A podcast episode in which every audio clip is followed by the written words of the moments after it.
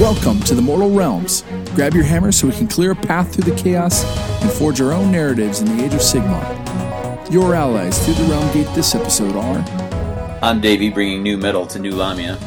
This is Eric, aficionado of the Great Green Twerk. And this is Kenny Grimnir, roller of bad dice. In this episode, we'll be covering the events of Godbeast, the penultimate chapter of the Realm Gate Wars. War rages across Aqshy and Ghyran as the pieces are moved into place for the final phase of the opening conflict of the Age of Sigmar. And we also welcome co-host of the combat phase, Kenny Lull.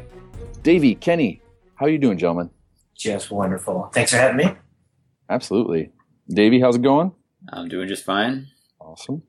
Um, well, it's uh, been a little bit since our last episode, but August, uh, I think everyone knows that uh, is full of vacations and downtime, and uh, you know, last minute, uh, last of the summer, you know, trying to get a lot crammed in. So I hope you guys have been enjoying the summer weather uh, as much as I have. It's a bit hotter down here. Yeah, I bet. I bet. especially relative to coming back from Scandinavia, right? Yeah, it's subarctic Sweden, right to South Carolina. yeah. Quite the, quite the the uh, jump from one extreme to the other. But welcome, welcome back to the states for sure. Um, so, Davey, um, how's your hobby been uh, over the last month? Well, uh, besides disruptions from work and vacation and such, uh, it's been uh, getting some prep going for Holy Havoc, the team tournament we're going to in an alarmingly soon to arrive date. Uh, there early Eight November. So Eight weeks, yeah, six no, weeks, I'm going to pretend it's more than that. So or less. yeah, I don't know. Uh, it's going to happen one way or another, but And what you been working on then?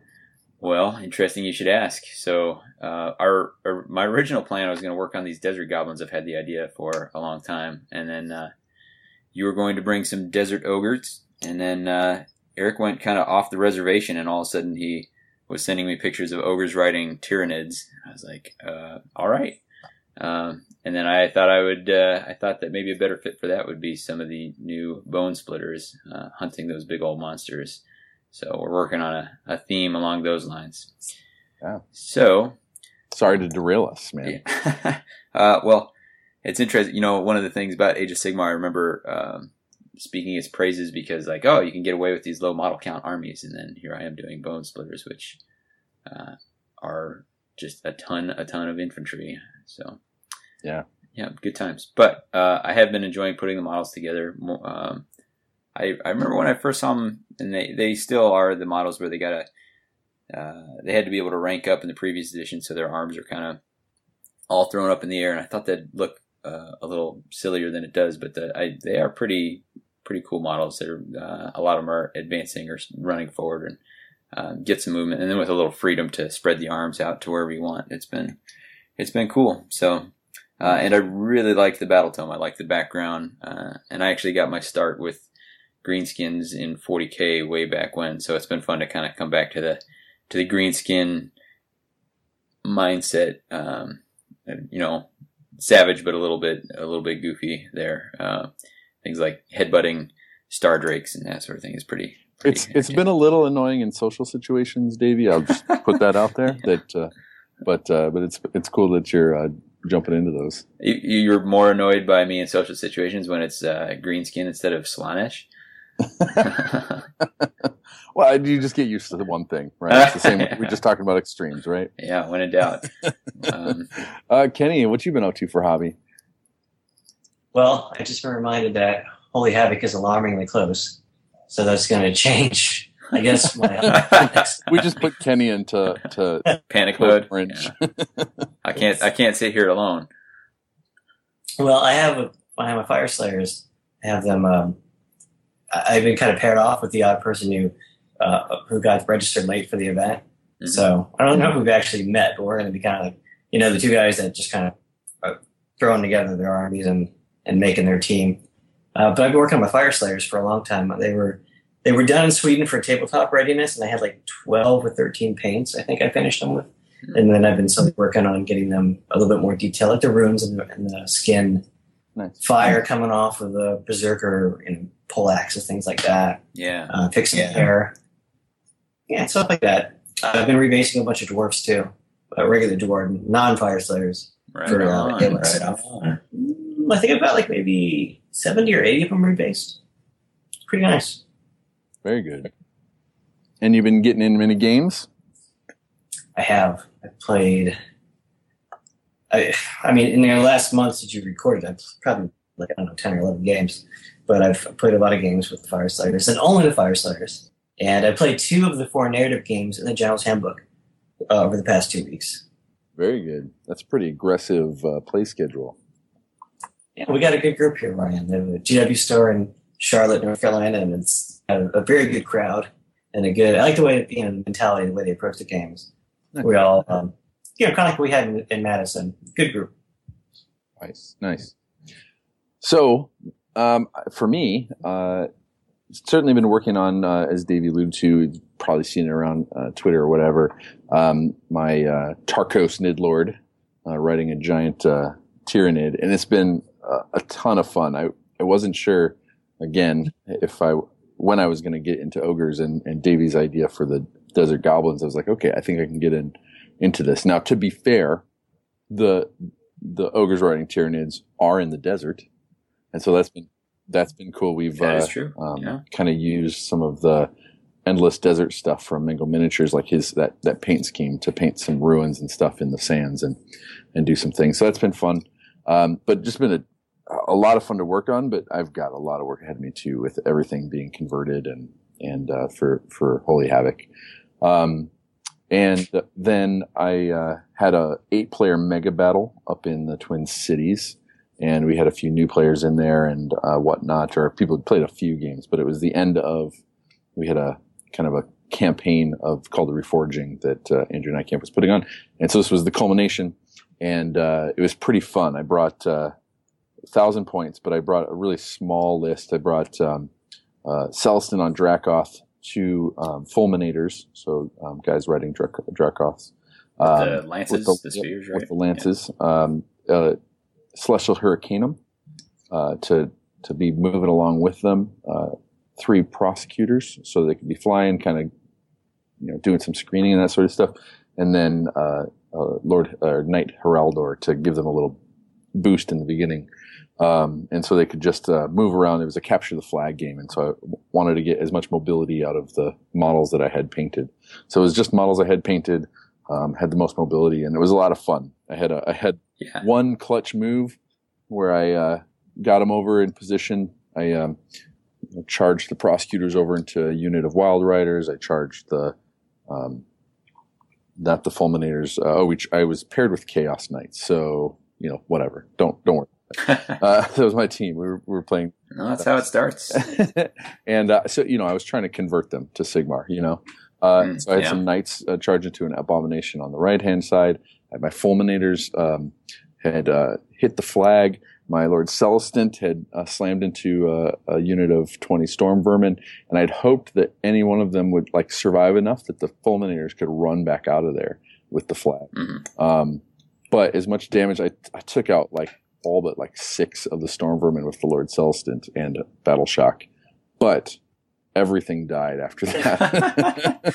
like I had a, a arch warlock that just uh, mortal wound the crap out of everything, and uh, so it was a, it was a cool bold move. Uh, but in the end, uh, I think I had the the Hurricanum and the Heraldor left to try and uh, defend our flag with the other uh, some some beast men and such. So it was a it was a really fun game. Yeah, I like the Heraldor in that list. Um, he gets a he gets a lot of people talking about his his tooting and blowing up terrain, but the because isn't one of his abilities he lets uh, lets guys run or also retreat and charge in the same turn.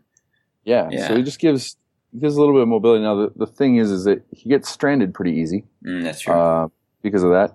He also, uh, when he hits terrain, it hurts everybody, even your own guys.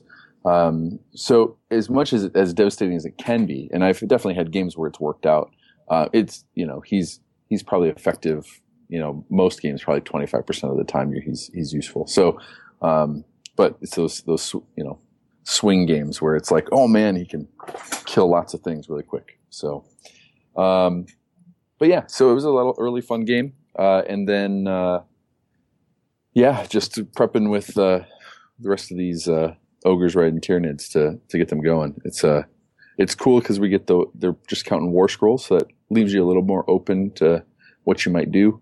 Um, you want to balance it out so you're not just bringing heroes or anything like that, um, or or just you know, like elite stuff. Um, but uh, yeah, looking forward to to finishing that up and getting ready for Holy Havoc. Yeah. So and we'll have you talking about balance. I think we're going a little the balance of between players where uh, you you've got the big hitty stuff, and I've got just the piles and piles of garbage to uh, soak up the rest. Uh, I just wanted to make sure that you had fun on your side too. yeah. David gets to take his models off. Eric gets to take off the other guy's models. So yeah. it's a it's a team effort. uh, no, but it, scrolls, and I got the Fyreslayers, so I don't. I don't really have a lot of options. we have three units and, and nine possible. And that's it. It's uh, but it's it's fun. It's a definitely a different uh, way of going about it. And it'll be fun to be on the table. So, all right, why don't we? Uh, I've got a lot more uh, to talk about in the community phase, so why don't we head over there?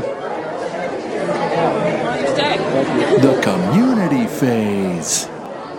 In the community phase, we talk about news and events that are significant to the AOS community.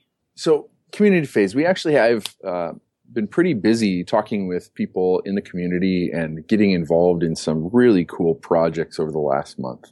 Um, the I guess the first one I'll talk about um, uh, is uh, worked with Jeff Egan. Uh, he was um, might see him over on the TGA community forums, um, but also he is appears on the Warhammer Weekly. Um, well, it's on the Warhammer Weekly channel, um, but it's the Painters Motivating Painters Google Plus group. Every month they do an, a paint review, and he is often appearing on there, kind of helping other painters with critiques and, and encouragement and that sort of thing. And he put out a set of Triumph and Treachery cards, just kind of um, pulling text and rules from different locations and trying to make it a little unique for Age of Sigmar. And he put up a just a Word document.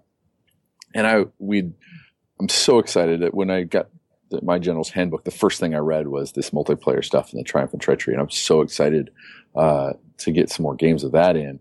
And so his cards just inspired me. So I went and I created a, a template um, in uh, you know Adobe programs and and created some you know quick uh, backgrounds and and little details here and there, and then went to work kind of helping uh, kind of create a more unified you know how the language is used, how it's different things that help you play with them in the game, some user experience stuff, and uh, showed it to him. I was like, hey, could I could I help you do more of these? And he was totally cool with that. Um, and so last week, I think we um, put out the kind of final set over on TGA.community. You can download them and print them off um, and use them in your your Triumph and Treachery games. So that was a really fun project to work on, and I've gotten some good success, or sorry, good feedback and positive feedback. So that was cool. Um, also, um, the Mengel Miniatures Endless Desert. We've talked about this before. Mhm. He released um, his own set of uh, allegiance uh, traits, command traits, allegiance abilities, and um, uh, magic uh, spells, and uh, released it in a in a format as you'd expect, high quality, looks similar to how the the battle tomes look, um, and specifically for the Tomb Kings. And he had put out some other things like uh, you know some printable cards, and he does all this just for the community of of Tomb King uh, Tomb King players that um, you know love those guys. And so one of the things uh, I did or were thinking about uh, doing, and, and was able to with his help um, put out some desert tokens. So our Mortal Realm status tokens, some desert versions. So they're they have kind of a desert um, background. The text is a little bit you know, more um, uh, you know Sanskrit or you know a little little more organic than our original ones, um, and with kind of looking at the the different set of rules that the Tomb King faction has, was able to kind of shape a few of the tokens to be more specific to the, the Tomb King needs. Um, so. Uh, if you're interested in playing Tomb Kings and you want some, and you don't have the Mortal Realm status tokens, we've just got some new ones out. So um, hopefully they'll be out by the time this airs and uh, be ready to to go out. So that is at uh, thegamecrafters.com forward slash games forward slash uh, mortal dash realms dash status dash tokens dash desert. So that's that. Um, and two big pieces of news. I, we've been talking about going to, to Holy Havoc for a long time now. Um, and uh, one of the things that we decided a little bit ago was to um, sponsor, um, to work with um, uh, Steve Hearn and uh, the Holy Hammers and do a little sponsoring of the event. So we'll talk a little bit more about what that's going to be in upcoming episodes. But we really, I mean, since we started this and we focus on the narrative um, and been wanting to go to a Holy Hammers event mm-hmm. since they started, um, this was an opportunity for us to just say, hey, whatever we can do to support this kind of event, the narrative event, um, that we wanted to, you know, be able to do so. So we'll t- talk more about how we're sponsoring that uh, in upcoming episodes. And then the last announcement for the community phase, uh, this episode, and uh, there's been a couple of requests to get some some other announcements in here. We're not able to fit them in this episode, but hopefully next episode we'll be able to fit a couple other announcements in. So our last announcement for the community phase: the realms are at war, fractured and disorganized. The alliances of order are in a relentless fight for survival. Their initial retaliation against the mighty Chaos host was successful in gaining ground and momentum, but the uprising has stalled in the face of repeated counterstrikes from the great powers. The front line has totally disintegrated, leaving pockets of warriors from both sides surrounded by their enemies. The recovery of Nagash is slow, and in his absence of all absolute will, treachery and deceit reign over his followers as each schemes to become the right hand of the Lord of Death and the forces of destruction. There is war. They want for little else, but in spite of the intensity of their anarchic attacks, a lack of cohesion renders them virtually ineffective. Each of the alliances is looking for one of their number to step forward, unifying the desperate groups and leading their forces into victory. A few have shown this capability, but which one of these aspirants will realize their potential and rise above all others to become the legend of the realms? So, we're talking about Realms at War 2016. So, this is a narrative event um, created and uh, uh, run by Eat Ming's Foot if you're not familiar. uh, uh, there's a, a, few guys. There's uh, uh Eat Bats, uh, Ming, and uh, Steve Foot on Twitter. this will be held in Cambridge, UK, on the 18th to 20th of November, 2016. It will involve six games of varying sizes and includes a doubles game. Each player will assume the role of their aspirant, who will evolve and become more powerful over the weekend. Ultimately, one aspirant will become the legend but how each aspirant evolves will be determined by actions on and off the game board. There are four types of aspirant war scrolls Commander, Ranger, Warrior, and Warlock, and each player chooses one to lead their army. We strongly encourage themed lists with an appropriate aspirant and legend mini, so two levels. And it would be great to see the background stories or fluff that players want to provide. Tales of the beginnings of some warbands are already surfacing on Twitter and on TGA. There will be plenty of prizes. They would love to see anyone who would like to join them. For further details, please see the event thread on tga.community or catch them on Twitter at Jimbo9Jimbo, at EatBatsMitzi, at Thornshield, or at TinRacerSteve. Uh, will you be able to, this is their, their last piece in here, will you be able to adapt to the rapidly changing threats? Do you trust your allies? Or can your objectives be better served with others? Can you raise an army capable of crushing your opponents? And can you lead your aspirant to become the legend of the realms? Awesome. So, yeah, this is. Have you guys uh, been listening and hearing about the Realms at War uh, event? Yeah, uh, some of the other podcasts I listened to. remember jogging here in the. Um, I think listening to Black Sun talking, getting excited about it, and uh, it's you know chose to particularly highlight it here because it's that the kind of event that uh, although we won't be going to uh, because of geographic limitations, it's, it's the kind of event that uh, interests us, you know, excites us. It's a, it's right up our alley. So we're glad to uh, put the word out there, and you know, we're sponsoring the Realms at War event as well. Um, so the Mortal Realms will have a presence there, even if uh, uh, Davey or I can't make it there. Um, we're going to be providing um, a custom Mortal Realms status token set uh, for the for each player.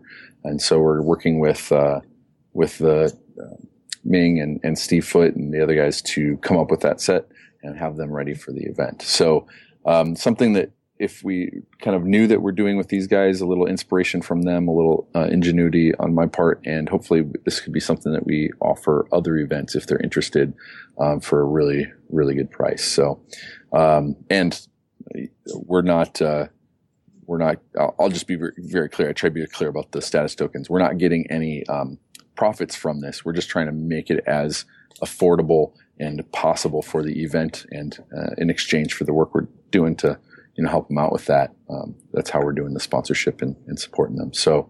Um, yeah, uh, really looking forward to to kind of creating this custom set and and seeing those tokens on the board. And then uh, the last thing we're going to do is after the event is over, um, we're going to have a special episode where we cover, kind of treat it as if it were a Black Library story.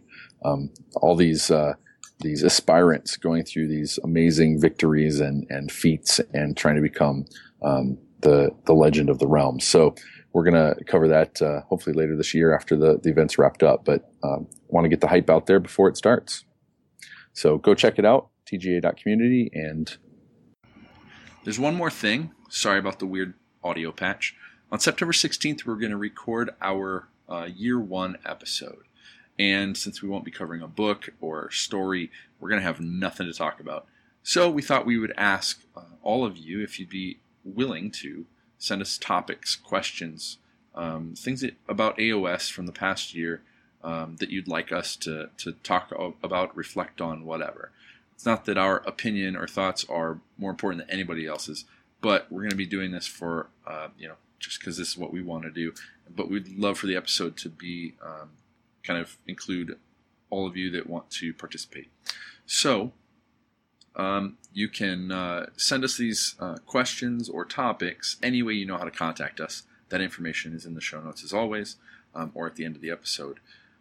Um, but it'd be most helpful if you went to our TGA.community forum, and I put a special post there for this. And you can find that at www.tga.community forward slash forums forward slash topic forward slash 3012 dash year dash one. And that's one spelled O N E. Uh, looking forward to hearing from you and uh, excited to do this uh, uh one year show. Uh, come be a part of it. Thanks. The story phase. In the story phase, we delve into the stories, characters, creatures, and environments of the Nine Realms. So, Godbeast. Now, here on the Mortal Realms, we've generally been covering the Black Library novels. And for the most part, as other campaign books have come out, there's been novels to support the storylines being talked about. So the, the campaign books like Godbeast, uh, like uh, Balance of Power, have had kind of quickly, you know, touched on stories and, you know, light on the detail. And then the Black Library has released novels that go into deeper character development and such. Uh, yeah, it was something that was real strong with Quest for Ghal Maraz, started to break apart a little bit in Balance of Power. And now um, Godbeast more or less doesn't have any parallel novel with it. So so to get our fix and to be able to continue on the storyline for for all of you, um, we're delving into the the campaign book. And while it's been touched on other places, obviously we like to go in deep and give you names and and and paint the pictures. So, um, this opening the opening stages um, of the Realm Gate Wars, the Godbeast kind of recaps really quickly that obviously Sigmar's opened the floodgates. Um, they've uh, in their uh, they've given the realms hope, right? They've freed slaves. Dwarven lodges have opened up, um, and you know here it said Dwarven lodges. So I think mean even they're kind of hinting at beyond the Fyreslayers, maybe um, shrouded, shadow shrouded elves uh, have emerged to strike back at chaos. So they're really kind of hinting that everything's kind of coming out of the works that that everyone's joining in. Yeah, it's it's interesting because the books are touching on specific races and specific realms but things are still going on over in uh, and Ulgu, realm of light and shadow, and so there's it, there's stuff happening off screen that we just haven't gotten to see yet. Yeah. Uh, so it, it's nice to get those hints, just so we know what's happening. We figure we're gonna get we're gonna get a look at it at some point, but uh, just not quite yet. Yeah. so Slaves of Darkness, Skaven, Beastmen swarm to these fights, um, and you know, and where the fight is, the the greatest demons are appearing, um, and uh, you know, the chaos guides, the gods were united, but now they're, they're still distracted. They're still coveting each other's things. They're still kind of trying to get in their own glories. Um, but above all that, above all that kind of pettiness is Archaon, and he's keeping his head. He's setting in motion plans, setting plans in motion. Sorry, um, and he even wants to take the battle to Sigmar. and what he wants to do is he t- wants to turn um, the what they say they call them the zodiacal god beasts, um, turn them against um, uh, Sigmar himself. And two points here that are interesting is one in we touched it when we talked about Archaon uh, in that episode uh, that he he had captured the the oracle Kiathanus, um, one of the uh, was he a gaunt summoner? He was um, no, he's a Lord of Change. Lord of Change. There he is, and he had been kind of scattered, and he you know owning knowing his full name would gain ownership of his you know control of his abilities and, and all of his knowledge his pieces had been everywhere in the known realms and in in beyond and so and as a result he knew about every you know he Yeah. had eyes everywhere Yep. and so all that Yeah. knowledge has come back together and it's it's archaon uh, holds it and uh, now zodiacal in this book we don't i mean the zodiac is 12 right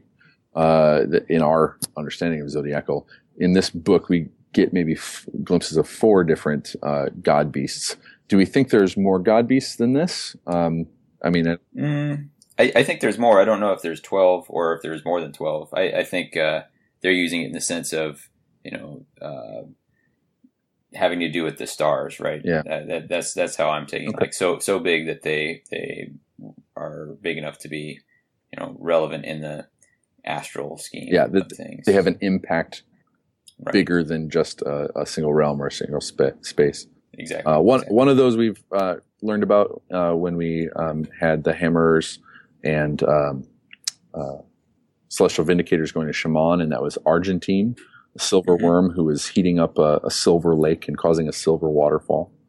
offspring of Dracothion Yeah. corrupted by uh, chaos. Yep. So, Yep, um, and uh, and it, it talks about how vast Archaon's plan is, is that no human could. Um, uh, could possibly grasp it. So he's kind of, you know, we've talked about this before. He's kind of alone in this space of strategy and and whatever. And there's this, there's throughout this book, there's these cool images of different um, warlords of the different um, gods. yeah. and yeah. and they're receiving messages from him, and he's just this presence in the sky. Uh, Right. you know, it's just very ominous. representing to each of them what you know what they would most identify with. So when he's talking to Korghos Khul, he's dripping in blood. When he's talking to Bloab Rotspawned, he's all you know, spewing off green nastiness. So yeah, Um, and there's uh, they talk about kind of the the you know the the books we've covered so far. They recap them really quickly. The Hammerhands and Aqshy, um, the Blade Storms and Chamon, Hallowed Knights and Ghyran, uh, and the Anvils of uh, Sigmar and Shyish. Uh, the Hammerhands uh, back in Chamon to to kind of reach um, uh, get uh, Ghal Maraz back.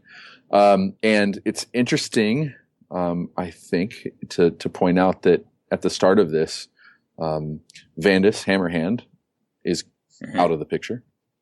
right, still getting reforged. Garthus, As we recall, at the end of Balance of Power, he got straight cut in half by Archaon. Yep. And we weren't exactly sure because there was he was uh, was passing his hand through the the um, spirit essence, and so we didn't know. We don't know what's happening with that. We don't know if that affected the reforging or not. Yeah. Um, and then uh, Gardus is still. Um, I mean, he's he's a in all these four stories. It's like some Lord Celestants have gone, you know, gone kaput. Um, Yeah, we do get to see Gardus again here, but he's you know he's he's been missing in action for a little while. so- I wasn't going to ruin it right yet. well, right. Uh, but uh, you know, so in each of these books, uh, something new. So we don't usually cover this sort of thing in uh, in the novels, but there's the the the quote unquote timeline thingies uh, Mhm. that have kind of the circles. They have they kind of look like um, the objects you find on the Rumble battle boards. Those circles with you know curved uh, bars and stuff, and so they lead through the book and. Um, there was a few. I don't know if there was a few that that caught your guys' eyes. Um, if if you read through it, are there any of those uh, kind of like they're real just touch on things? They just that's where they do a ton of name dropping and tell you about a battle in like two seconds kind of thing. Any of yeah. any of those stick out to you guys? Well, I've, I've said it before. This is one of my favorite sections of any book because it's the, all these little bite-sized pieces that Yeah. you can get, and uh, to that to that extent, really like this. Uh, again, anytime they're mentioning the realm of shadow, since we know so little about it, but the Daltag Duardin seeking Urgold, Urgold and Ulgu, uh, coming back, only a single feared re- remained, uh, and they were scarred in hundreds of places, and they were speaking in Elven riddle, riddles, which is. Uh, pretty cool. You know, it's that another little glimpse, like something's going on there. We don't know what it is, uh, but I'm glad they're they're dropping the hints. Uh, keep keep the uh, elf players engaged, and um, the rest of us who want to know what's going on over in Light and Shadow. Yeah. No, yeah, that was a really cool one. Yeah, know, that sparks a little bit of, I think, a friendly rivalry too between like Yeah, dwarves and elves, and the the ones that haven't been released yet. I think it gives those of us who are waiting for, you know, the the Duardin and the elves that haven't been released as faction books, kind of just a little bit sure. a nod.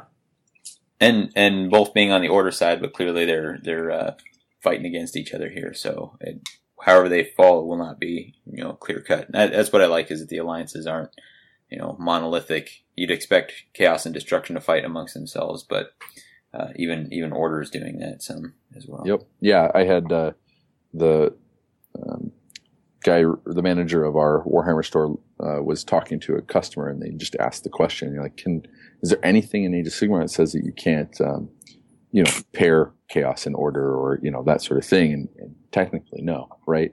Um, but even you know, one of the things in in past editions, you know, it's just kind of like, how do you justify these two fighting together or fighting against each other? You know, Stormcast versus Stormcast right now, like there's totally these st- little stories and tidbits that back that up. Um, Gordrakk was uh, there's a little snippet in here about Gordrakk uniting the Orruks, Grots, and Ogres uh, to smash uh, the necropolis of the Ghoul King Vorth. Um, so kind of uh, we've we've got the the Ironjawz release, and Gordrakk is their kind of their Archaon, is their um, Alarielle, and uh, um, it's but it's cool getting, having him get a mention in the Realm Gate Wars um, stuff. So that's that's neat. Um, for his release, right? This I was reading that this is before the Ironjawz book came out. That's true, absolutely. um, and then uh, Kenny, you tweeted uh, about the the the Skaven flying drill engines. Yeah, I like. Well, first I liked that they mentioned Orphis because you know my brain is looking for new dwarfs. So I was thinking Steve had Dwarven, Orphis Dwarven. Okay, maybe not. I was making that part up. like how they had the is it the mile? I maybe not. It's here. Is it the? It's like the mile wide long uh, wild. Or is it? I'm trying to find my notes here. A sea of magma. A sea of magma to kill the Skaven invasion. I think it's like a mile wide or a mile long. It's this big wall, this big like tsunami of magma that they call up, which I think is uh, pretty nice. nice. Yeah, Yeah. Um, they have, uh, we'll talk a little bit about, there's one of them that kind of alludes to the book, Skaven Walking Drill Cities. Um, we'll talk about those a little bit later. Um, and then um, calling, Archaon calls Argentine towards the eight points. Um, saw uh, as he's coming towards the eight points, he sees Glintock, a prosperous and happy um, kind of village or, or settlement, you know, almost seemingly untainted by chaos and so he decides to stop and spew demons uh, to raise the the city to the ground. Uh, Yeah. So Argentine, you know, super doing his part. yeah. Congratulations, made it through the age of chaos. Sigmar's. Oh, never mind, you're gone. Yeah. Yeah. So there's a, in the first chapter, um, there's just a lot of kind of recapping and saying, you know, where are we at so far, um, etc. Uh, part two, uh, War of the Flame Worlds, uh, and all of these. It's it's cool. There's in this book we start seeing a more def- definition of some of the realms, and in not in a way that people I think are looking for. Hey, tell me about Yeah. tell me about uh, Actually, I want a map. I want something, and it gives you that, but it it kind of says, well, this is just like you know one piece of where you know it still doesn't shrink. Uh, right. actually, it just shrinks one part of it and says, hey, we can define this one part of the realm. Um, Yeah. And so in the really really cool fantastical map you know kind of an image it's it's part map and part you know as if uh somebody was flying through the sky and took a picture of Yeah. of this area, and just I mean, it's we've said it before, but just these incredibly fantastical landscapes, really interesting. And what was cool about this also is that uh, the uh, Brimstone Peninsula is is uh, slotted in there, so you you knew you're like, oh, I, I know that place, I know what happened there. you know? Yep. So uh, it's fun to start getting having some of these start to tie together. You know, we've had the storyline tie together, but now the locations are tying together a little bit. So we've got some continuity there instead of just being every time a brand new place. Yep. And uh, I like that. It makes it feel a little more real, a little more lived in. Um, Yeah, and it takes we in a lot of these places we've had these sub realms, like pocket Right. realms, and we keep bringing it up. Wow, what's that? What's that? And this just kind of comes out and says, "Yep." There's lots of those. Yeah. Uh, Yeah. So that the Ashlands is the one that uh, the first part of the story takes place, and it is made up of 16 islands that float upon an, a an ocean of burning acid. And one of those um, islands contains uh, the Brimstone Peninsula. Uh, so again, coming full circle from the first book that came out, where's the Brimstone Peninsula in all of this? It's on one of the 16 islands floating in the Ashlands. Um, Mhm. But then besides that, there's also um, there's the Teroy Archipelago. Uh, this some of the islands uh, uh, that were part of the Ashlands have become sentient uh, and attack other islands. Um, yeah. there's uh, uh, the the unreachable mountain um, that's visible anywhere in, in the Ashlands. Um, above, there's a scarred island above which is chained a sun, and uh, we find out that this is Ignax, um, who's kind of this this sun again, pretty close to the ground. I mean, but chained to the world um, by I think four chains or something like that um, that have been forged by Grungni. Um, the sun never sets, uh, and if it did, all the fires of the Ashland would go out. So, and there's this instant, in, interesting kind of dichotomy of like the the greater the the actually burns and and things rage there, the brighter Ignax grows. Um, but it sounds like if Ignax were to go out, you know, this place would not be, you know, fit for the actually either. Um, uh, there's the Orb Infernia, which was once claimed by demons, um, but they couldn't cross the cosmic sea. Um, and so there's we get a little bit of story about um, how that came to be and what that's all about. But it's this orb also floating up in the sky, not a part of the the, the Ashlands, but you know something there. Um, and then there's uh, Asphyxia, which is the most haunted of subrealms, prowled by living uh, a living pyroclast storm. Um, and so this again, this idea of, of things that we wouldn't consider to be sentient things or living things are just, you know, par for the course. Um, and, uh, and just talking about since the, that first strike in, uh, in, in the Brimstone Peninsula, there's just this huge rivalry, obviously, between the Stormcast and the Bloodbound. And we've seen that in, in the GW releases, the, the Bloodbound being just, you know, trying to push that these two are just the, the key players in this Realm Gate Wars, right? Mhm. Um, and uh, um, in the opening of this uh, this story, we've got uh, uh, Lord Relictor, um, Ionis Cryptborn, uh, leading some of the hammer uh, hammer hands, hammers of Sigmar, um, into back to the to the realm of asphyxia, and uh, without uh, Vandus, um, they're a little un, unsure of success. Um, him being a huge guiding guider, guiding light and leader for them, um, but uh, uh, Sigmar sends along with them uh, Lord Victorian and the the, the Tempestus or Tempest Lords, uh, Yeah. and uh, we'll talk. We'll learn more about them in a little bit too. Uh, Another thing weighing on the hammer hands right now is their their entire chamber was wiped out yeah, uh, in in the previous book. So many of them are reforged, and they're they're seeing some of the some of the attacks are reforging. Like Cryptborn can only speak in like a, a coarse whisper. right, you know? right. So, So- yeah, that he. We talked about this language in the last book, the Warbeast book, about how the the Stormcast speak really loudly. Their their tongue is fit for war, so they can yell things across the battlefield. Um, and you know, to have Ionis and in all the previous books, he's just shouting at the sky, shouting at the the the castle and it blowing up, shouting at the you know whatever. He does a lot of shouting, um, but uh, he's been robbed of that kind of that dramatic voice. Um, so, and they're sent. So the hammers are hammerhands are sent in reduced number, and their um, mission is to save the survivors of uh, the asphyxia, asphyxia hinterlands.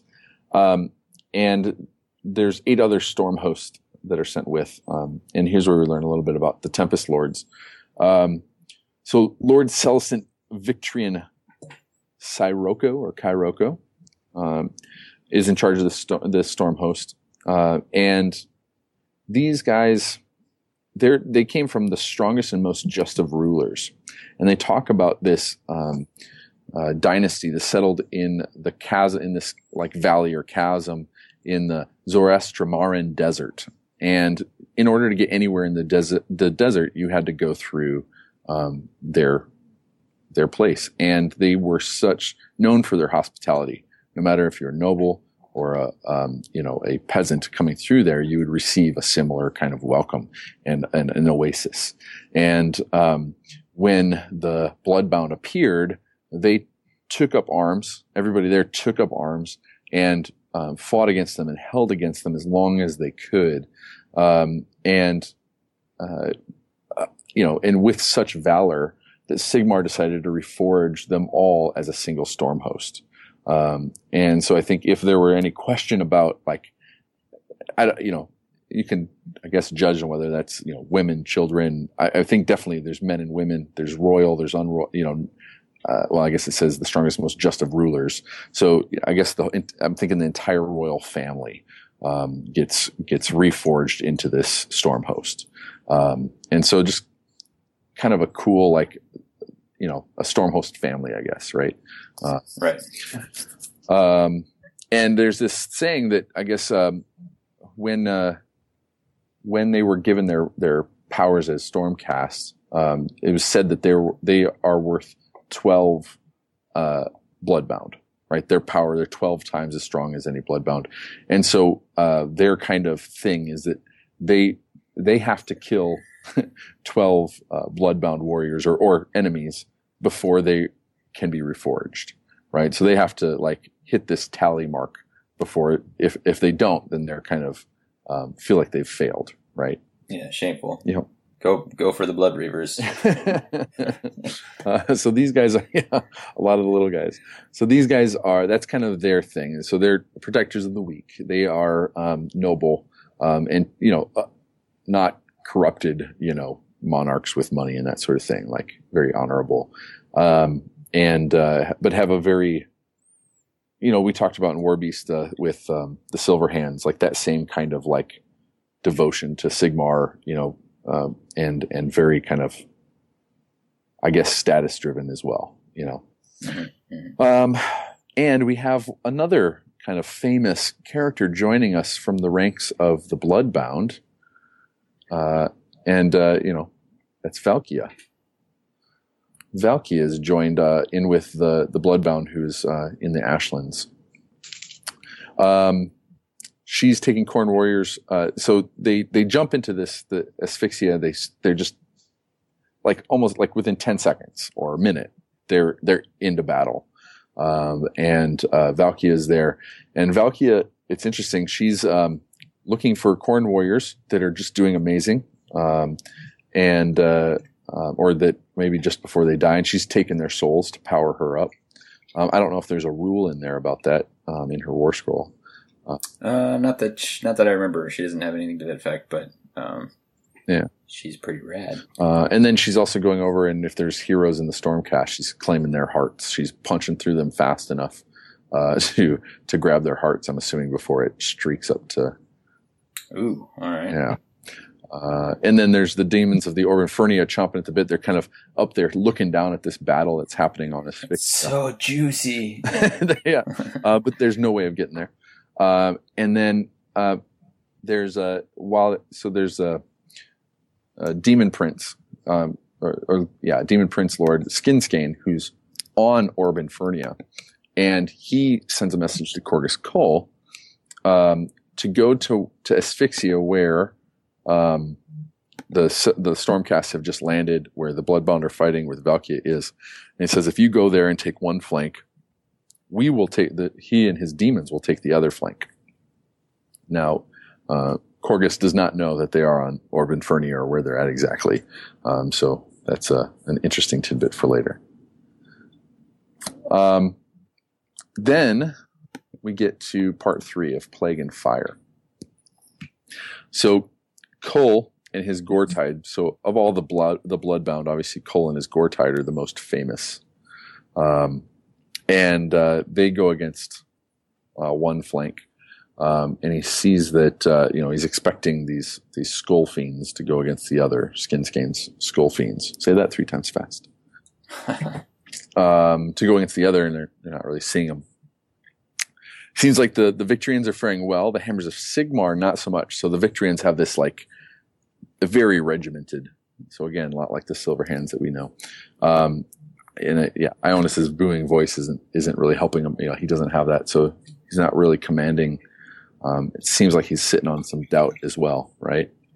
Yeah, you figure the whole chamber. I mean, you don't get your entire unit wiped out and think that you still got your mojo. So it's not not surprising that they're uh, got some self doubt going on. Yeah.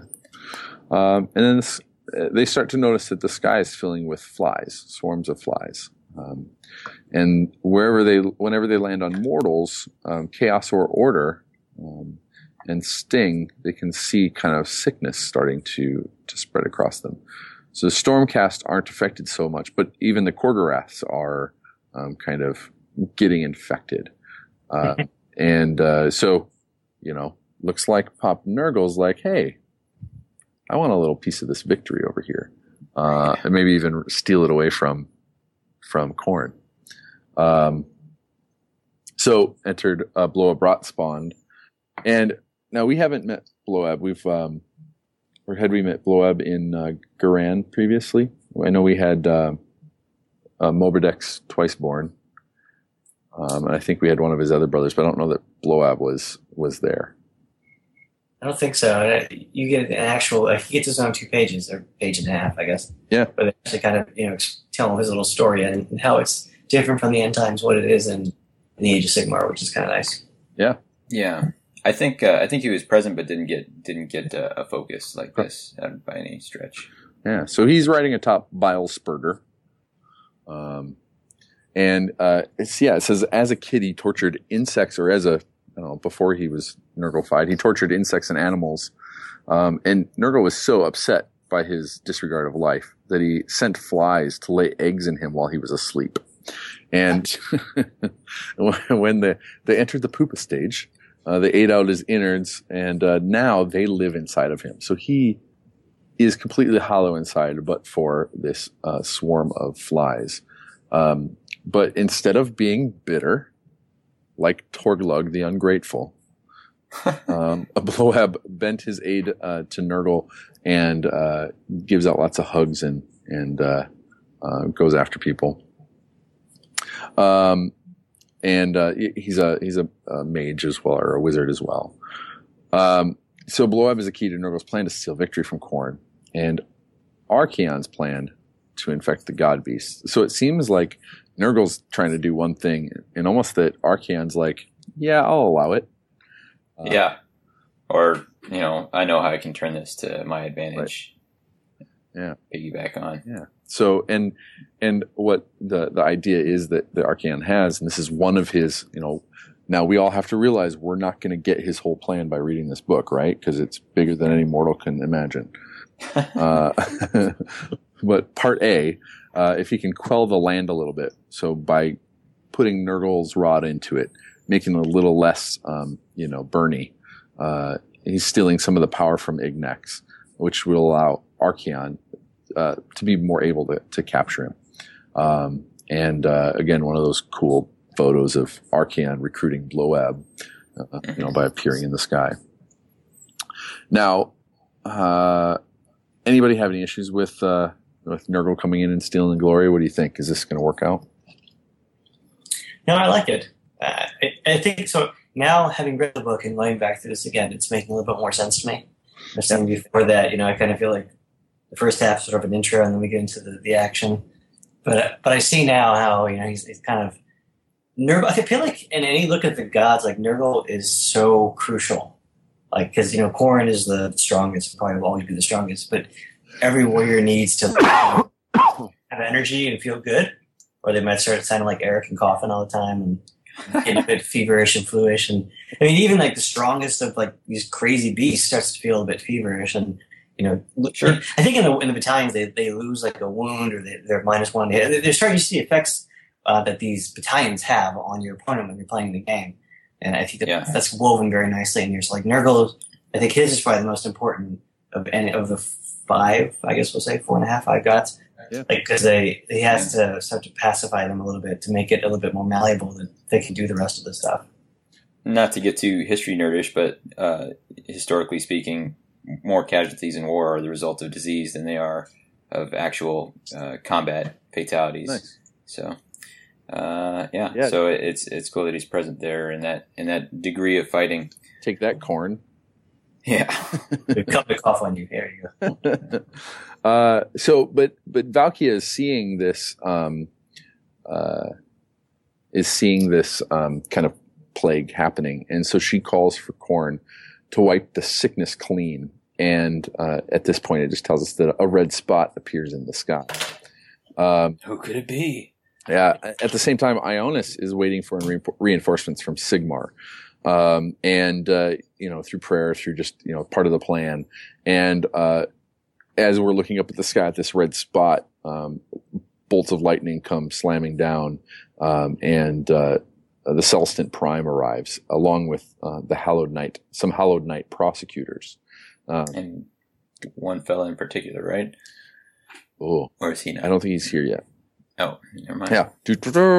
Um, there is a Knight Venator with them. Oh yeah, sorry, you're right. I was about the other one.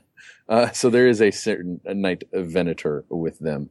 Um, previously, and which which is cool here is because it's that you know like um, so it is uh, when when Bloab looks at him, his witch sight recognizes him as the Garan warrior turned into Torglug the Despised, but now reforged anew as Tornus the Redeemed.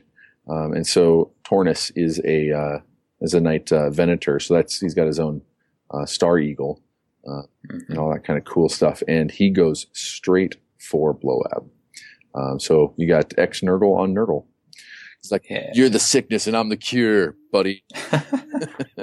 I know that is what he said when he came out of that. So you got the syntax wrong though, though, because he still talks yeah, uh, a wagadoo like you. You are being the sickness, and I am being the cure. That might be a little more. What you nice, nice.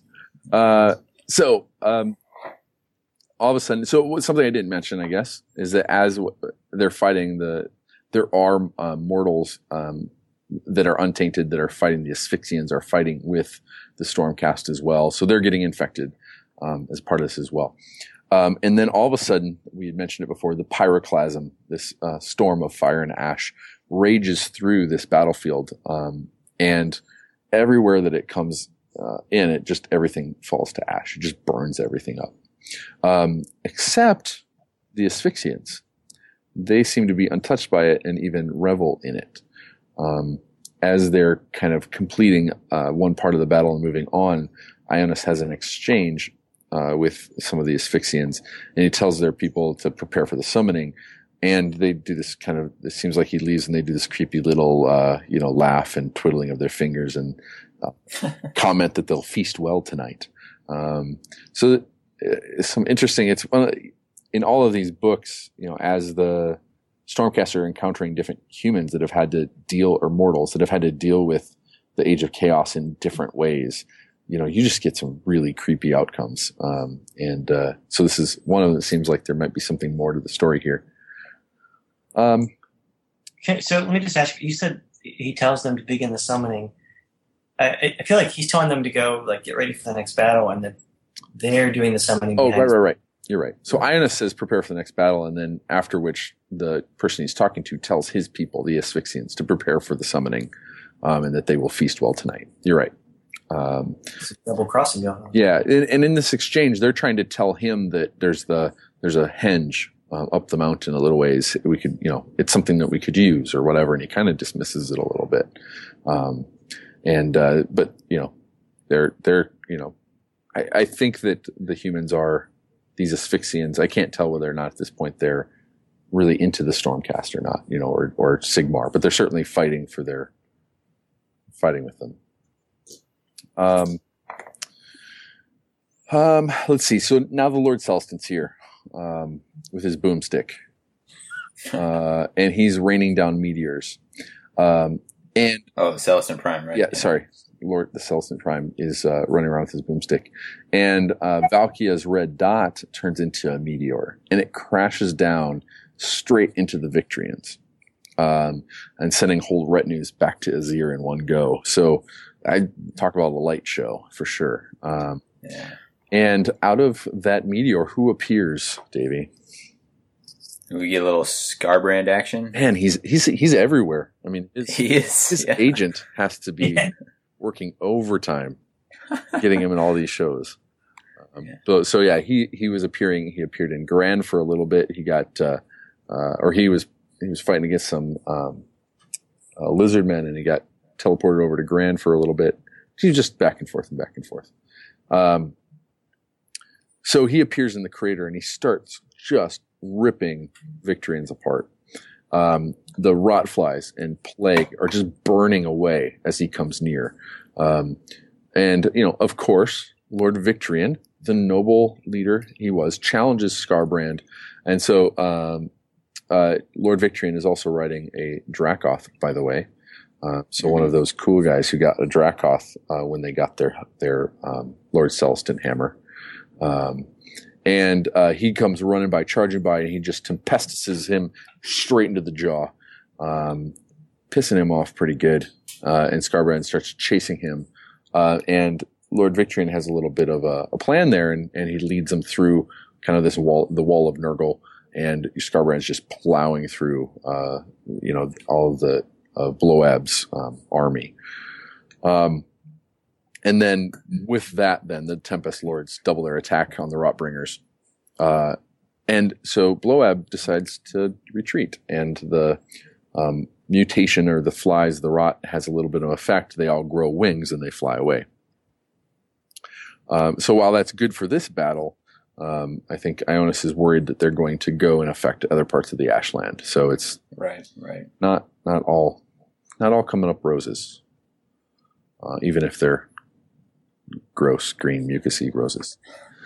Um, so then uh, Archaon calls Khul, and um, so we're you know he's I, I don't know why now is the right time, but uh, he says you know ask Khul to move away from the this battle, and he wants him to go and attack Orb Infernia, and that if he he'll send him one of his gaunt summoners will create a portal for him and it can go through, and he's like why why would I go there? I'm in the middle of a battle now. The hammer hands are so close. I want I know you know I want to go and beat down every single one of those gold and blue guys.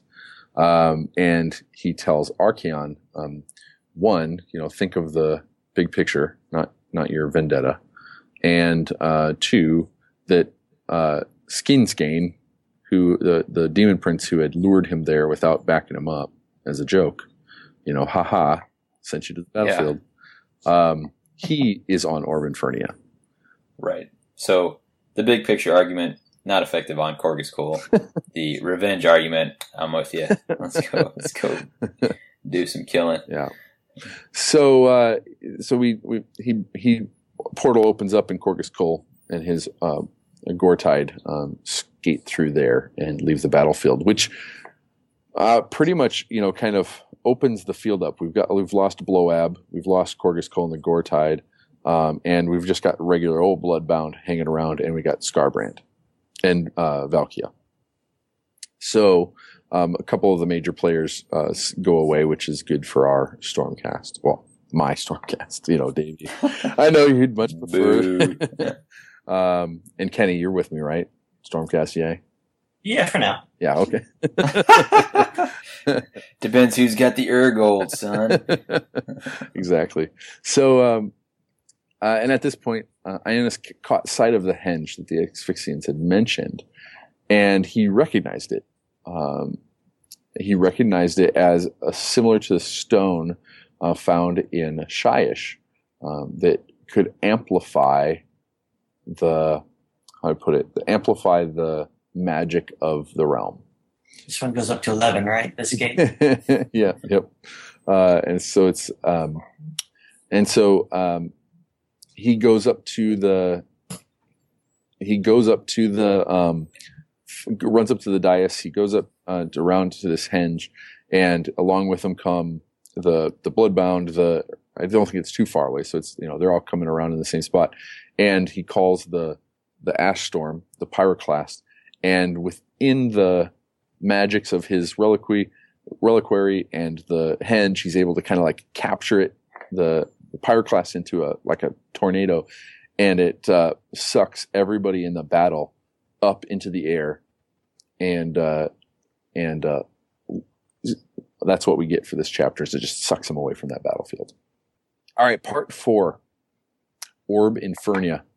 So this is uh, once this was a glittering sky kingdom full of artisans and traders. Like this is where, you know, this is like retirement. Um, Traders with a D. Traders. Yes. uh, yeah, sorry, not. Uh, um, and so Soon to be the yeah, so in the age of chaos, it made it into a demon domain, and Archaon gifted it to four of his most troublesome demons. Like, so it was like, oh gosh, this guy's a headache. Yeah. Um, let me give you the Orb Infernia. Uh, and he's uh, he'd sold this timeshare to to three other demons, uh, without the either any of them knowing it. Um, and so between the four lands, uh, so you know this is one of each. Uh, between the four lands was a fifth continent where the God's Eye, which was a um, a realm gate, once stood, but it's been cut off um, by uh, by a Slann Lord. So there's one Slann who's like in all of existence, his job is to keep these demons on this on this Right. Orb Infernia. Which he does by playing everyone off each other. So, you know, Yep. he managed to, if, if one side looks like it's going to unite uh, or get strong enough that it could take the whole of Orb Infernia and then maybe be able to get off that thing, and he, he subtly managed to swing the balance the other way with a little surgical strike here or there. Yeah.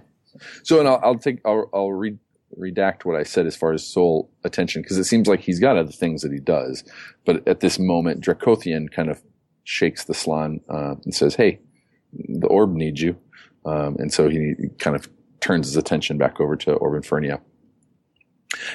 It's kind of an interesting role that Dracothion plays. We'll see it again a little bit later, but uh, you know, we're always talking about Sigmar's plan, but Dracothion seems to be, you know, obviously on the same side, but uh, not if not an independent operator, at least is is kind of got his own abilities and, and strengths. So spotting places where you know trouble might be uh, coming up, or figuring out where he can intervene and help.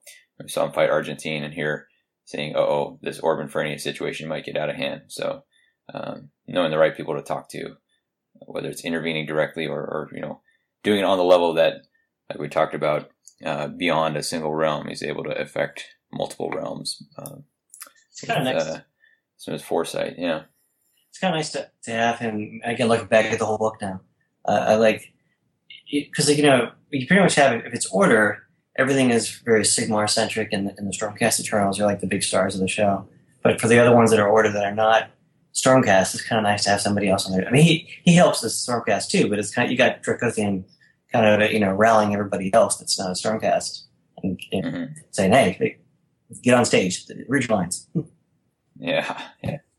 So Archaon has a has a servant up there who's trying to reveal to all the princes that there's a, this is a trick, um, and he tries to get them to work together to to trap uh, the the Slann and retake the God's Eye, um, and uh, they finally convinces them all to march towards uh, this center island uh, together to to retake it, and instead of the princes leading the armies themselves, they send their heralds, but because of chameleon skinks uh, who are able to just pop up and assassinate all of the heralds, the demon princes start thinking that they're somebody's double crossing them. You know, one of the other gods, you know, the other demon princes is trying to one up them or get control because they're all, you know, and um, uh, so they kind of back off and they hide into hide, you know, kind of the princes go and, and they hide away so that the Slann can't find them now that they're exposed a little bit, and. Uh, uh, and this is when uh, Korghos Khul kind of comes into the space.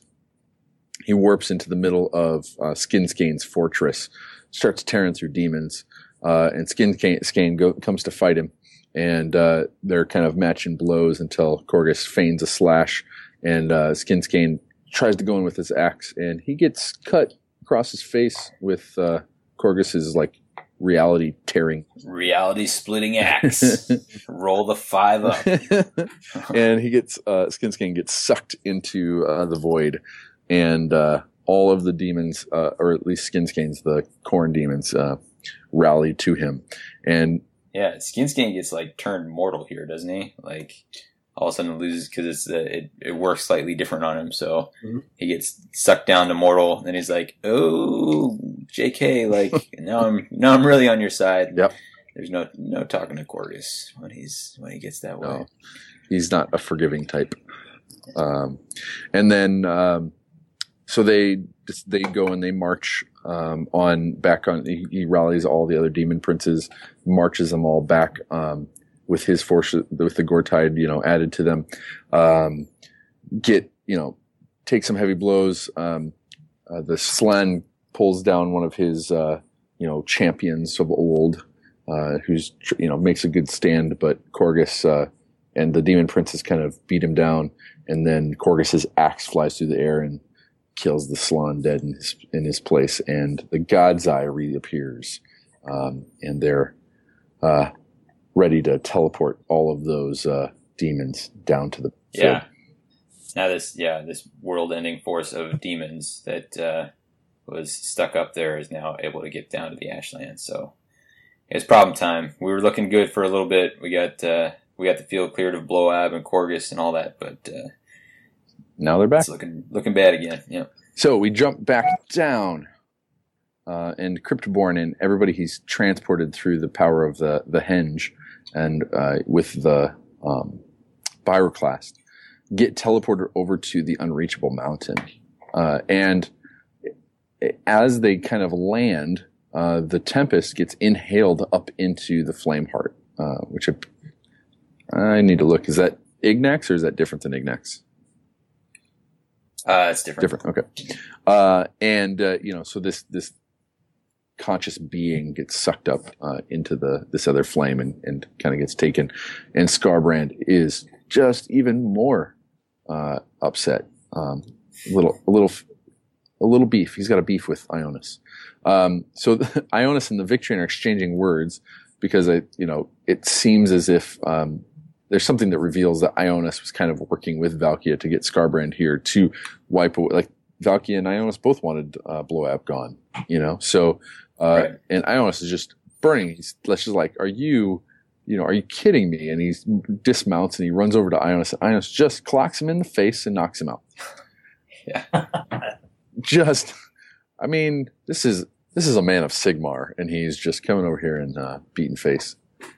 It, it's funny because it seems, you know, it's. Uh, I always think of Ionus and the Lord Relictor as a little more reserved, but here he just, you know, Yeah. hauls off and punches a dude. Yeah. So he's just he got he's got to go see counseling uh, after this. Um, this is like one of those buddy cop movies where he's got to go sit with the therapist for a little bit, and it's it's mandatory. otherwise, he can't go back out in the field. got to turn in your badge and you got uh, hammer in your reliquary. so he drags uh, Victrian uh, up the mountain, uh, and he leads his retributors up to the very uh, t- tip of the mountain, and uh, the retributors just start smashing the ground and sending ripples and shaking. Um, and you're like, "What's what's going on? What are you trying to do?" And just as Skarbrand uh, breaks their line or comes up to their line, the final smash and the the um, peak of the mountain crumbles um, and uh, an avalanche um, uh, pours down the mountain. Now, um, it says that most of the like bloodbound that are there, you know, lightly armored, lithe, able to jump out of the way. Uh, Stormcast, not so much. Uh, Stormcast are just getting toppled by the rocks. Uh, so, a very costly move by Ionus Mhm. uh, which was interesting. Um, so yeah, Stormcaster are getting deleted by these uh, this avalanche, and Skarbrand gets carried down the mountain. Um, and he's just, I mean, obviously he's even more pissed, right? He's he's at least at twelve, right? At this point. Uh, I mean, no, we, yeah, 11's funny because we say it, but 12 is serious. You know, now that I'm thinking about it, actually, I'm, I'm kind of seeing this as like a like it's like a Tasmanian devil. Like if this was like a Looney Tunes thing, He's just spinning around, getting more. They have- yeah, they have like. I mean, thinking about like I can now kind of put the whole God Beast book through like a Looney Tunes template, I think, and still make it work. yeah. it's it's tropes, right? They're just using tropes, Right. Looney Tunes tropes. Um, but uh, so he's he's pissed and he's falling down and he drops into this this henge. Uh, you know, Dave, you were talking a little bit about you know long shot, like you know, Right. was Yeah. probably good at golf too.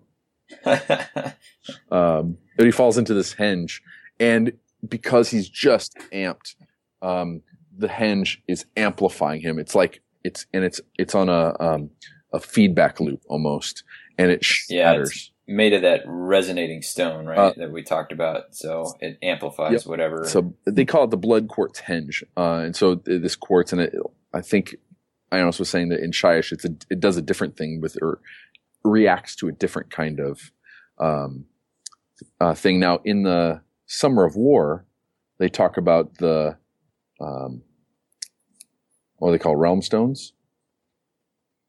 uh, Oh, realm stones. Yeah, so they talk about this resource of pure uh, energy, of of magical Okay. energy. So I don't know if this stuff is that or it's similar, um, but it's interesting. Um, but he he falls into the middle of it. Uh, he is um, just like feedback loop. The stones, the crystals explode and uh, you know shatter into him, and he's like basically banished. He like turns into just pure energy and blasts away, f- you know, from the um, the center of this henge. The closest bloodbound, their heads explode. Hmm The next closest turn on each other, no matter like they just turn to their brother and start, you know, killing each other. Uh, and it says if the stormcast, you know, either the ones that you know, the ones that are still alive weren't trapped in this avalanche, they would have been fighting each other too. Um, just the the rage that it induced. Um, but it empowers uh, all of the humans that are further away. Well, you know, with the bloodbound in this this fugue, uh, the humans are able to uh, rise up against them. Um, uh, and uh, as Ionus is standing on top of the peak, you know, gloating over his uh, par. Um, Yeah, it says he. Well, you say gloating, but he like size really. This is more than par, man. Like this is right, right. It's like a hole in one on the next hole over or something. I don't know. he got into this hole, bounced off, and went to the other hole. Yeah, Uh, I don't golf, so my metaphors are not Sure, gonna. you know, whatever. we don't sports, so.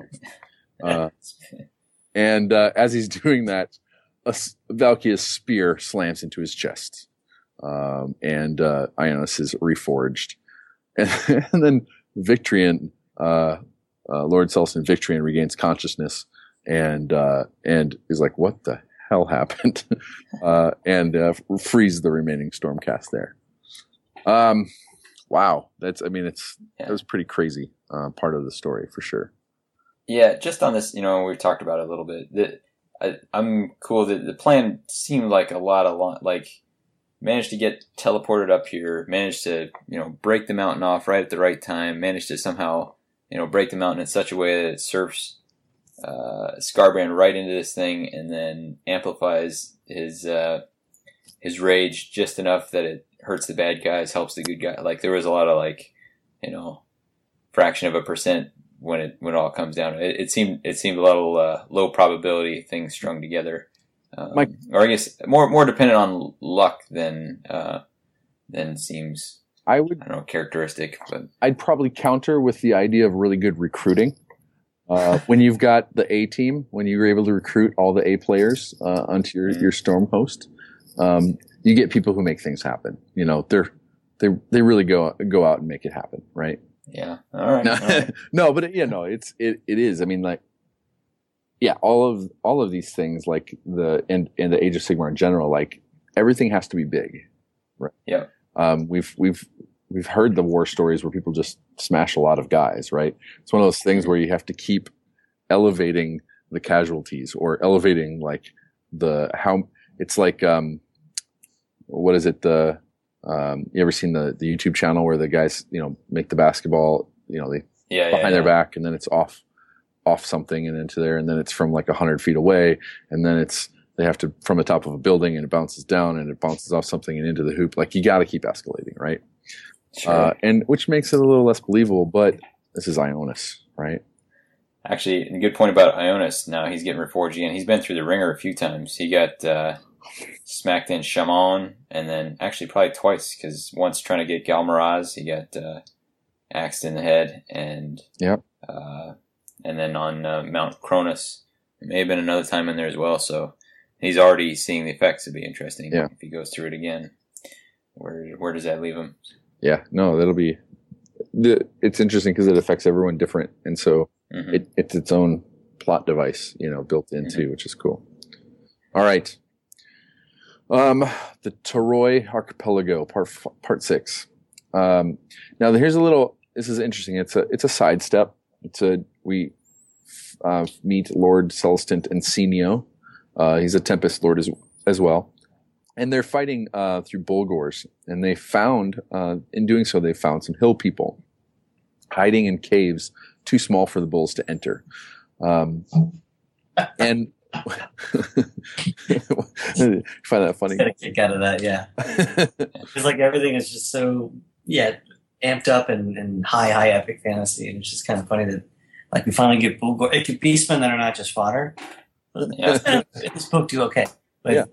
and uh, you know I'm going to do a, a Bullgor army is my next thing too, so I'm kind of nice. Nice. special into this, but, but yeah, it's just kind of nice that they. They got up and they're like, "How do we get rid of these guys? How can we possibly escape them?" Like, "Oh, they can't." Here. We'll, Yeah. we'll make sure all your They- terrain has Bullgor shaped doors. they, just, they didn't hire themselves any ungors to you know root anybody out. Yeah. But uh, just on a, a side, one cool thing about these guys in the back, they do have a battalion war scroll, um, which specifically gives these guys the keyword corn. Um, so it, it's a neat. I I really like that kind of war scroll. It's a real small tweak, but very characterful. Yeah. Um, and uh, who knows? Like I I haven't looked into like tried to combo wombo combo up some crazy thing using the corn keyword. I know there's plenty of stuff that does. Yeah.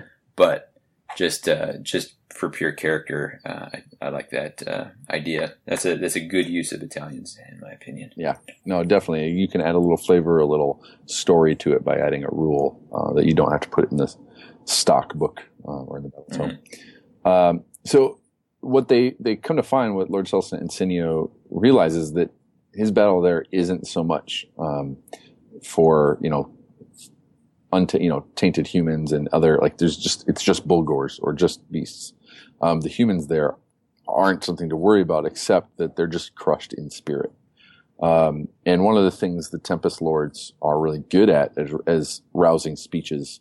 Um, and, uh, you know, one of the, the things they start talking about to, to try to rouse these, these humans back into kind of willingness to fight is talk of a last stand. If we do this one last thing, you know, we'll, we'll win the war or we'll, you know, see hope again. And so from the caves come the Candlemen. and which I really like this name. Yeah. Uh, I thought it was cool. You know, I remember when rumors of this book were floating around and somebody mentioned Candleman, and I was thinking like, oh man, I hope it's this deal where they, you know they're that little spark, that little flame in the darkness uh, that's holding out, you know, through the age of cast. I thought it was a um, conveys a lot of the character of these guys just just through the name. Yeah. And so it's kind of, and that's what is at first they had, you know, all the faith in Sigmar that he would come back. And so they had these huge fires that they'd had to, to kind of, uh, provide, you know, reside over and make sure that they stayed lit and it's receded back down to candles in caves kind of thing. But, but Mhm. they're still there. Um, and this, these are flagellants and war priests. Um, and, you know, as I'm working on, you know, many people out there probably working on their devoted army and excited for when uh, devoted get a little boost in some new models maybe or, or, uh, a battle tome. Um, but, uh, the, they quickly pick up the hymns of the Tempest Lord, the battle hymns. Um, they are led by Arch Lector Jakob Veltarin. Um, and, um, after they convince them to, to join him, he's riding to war in a world or riding to battle in a war altar and they they do it intentionally to lure out the Bullgors to come get them. Um, and uh, battle ensues, and victory seems close. And uh, uh, some there's more than Bullgors here. There's some Ghorgons uh, that want to come and fight and play. Um, and so they kind of turn the tide for a little bit, and then uh, there's a sky splitting boom, and uh, a red streak um, splays across the sky, and it's this this rage wave of Skarbrand sweeping over this location as well. So it's you know sweeping across the entire um, you know Ashlands, and uh, does a similar thing. The the the Bullgors are already worked up in such a rage that this wave then is just too much for them to to handle, and it explodes their heads. Uh, so like like you do. like uh, like Looney Tunes thing. So I'm thinking like this earth shattering kaboom. Like just so if you model a couple of head exploded Bullgors, uh, Kenny, you get extra points. yay. But we don't we don't have Cygors. Hey, this is reflected too though in the in the battalions because they both have specific hatred, like a, a, a mechanic built in to attack each other. Yeah, again, great use of battalions uh, for character, you know, character rather than than power necessarily. So that'd be cool. I wonder if there's anyone out there. Uh, they did the they did their devoted up as as the Candleman, and their buddy did a, a war herd of the uh, Talroy. Yeah. um, Minotaurs. That'd be cool. Well, if not specifically, Kenny, once you get those Bullgors up, I'll bring my uh, Oh yeah. my uh, devoted up up against them. I used the Great Chains, the Guardians of the Great Chains, one over the weekend, and then I read the book, and I'm like, oh, I guess this. I, I, maybe it doesn't make as much sense if you're not using the books. It's just like I to make a little narrative, like you know, twist to it at the end. Like, oh yeah, sure. Yeah. oh well, it was a narrative game. It worked anyway. Yeah, Yeah. always works. Um, and so uh, they they win that war or that little battle because the Bullgors are gone. Um, luckily enough, um, you don't eat cowhead that much, and all the rest is probably pretty good. Um, so part seven, land of the chained sun. So over the next years, the Bray herds of the Torrey Archipelago would become extinct. So now it's interesting because there's some. This one I think is just a one-off where it says, "Hey, if you look a few years down the road, Mhm. you know they're extinct." But it also gives you some hope that you know whatever happens here, that they're, this place is probably better off. You know, there's some victories happening. But then it just talks about there's still some time things there. It says in a month, in months, the Bloodbound were weakened and Stormcast were able to secure more or most of Asphyxia. So we've accelerated time a little bit.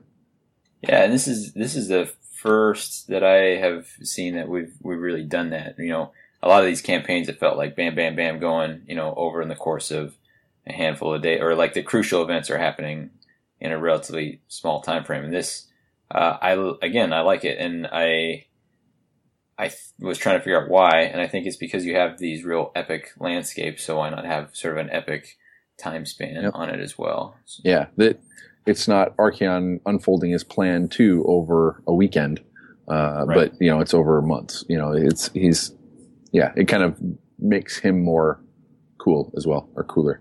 Um, so uh, and then many of the tribes then are that were again hiding in caves or beaten down.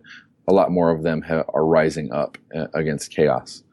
Um, flame uh, is burning brighter, and the fire magic surged out, um, is surging out, uh, but then it, it calms back down. So there it seems like there's some fluctuation in that. So Archaon's waiting for it to kind of dim down a little bit. Uh, and Archaon does judge that when the time is right, you know, to, to go in.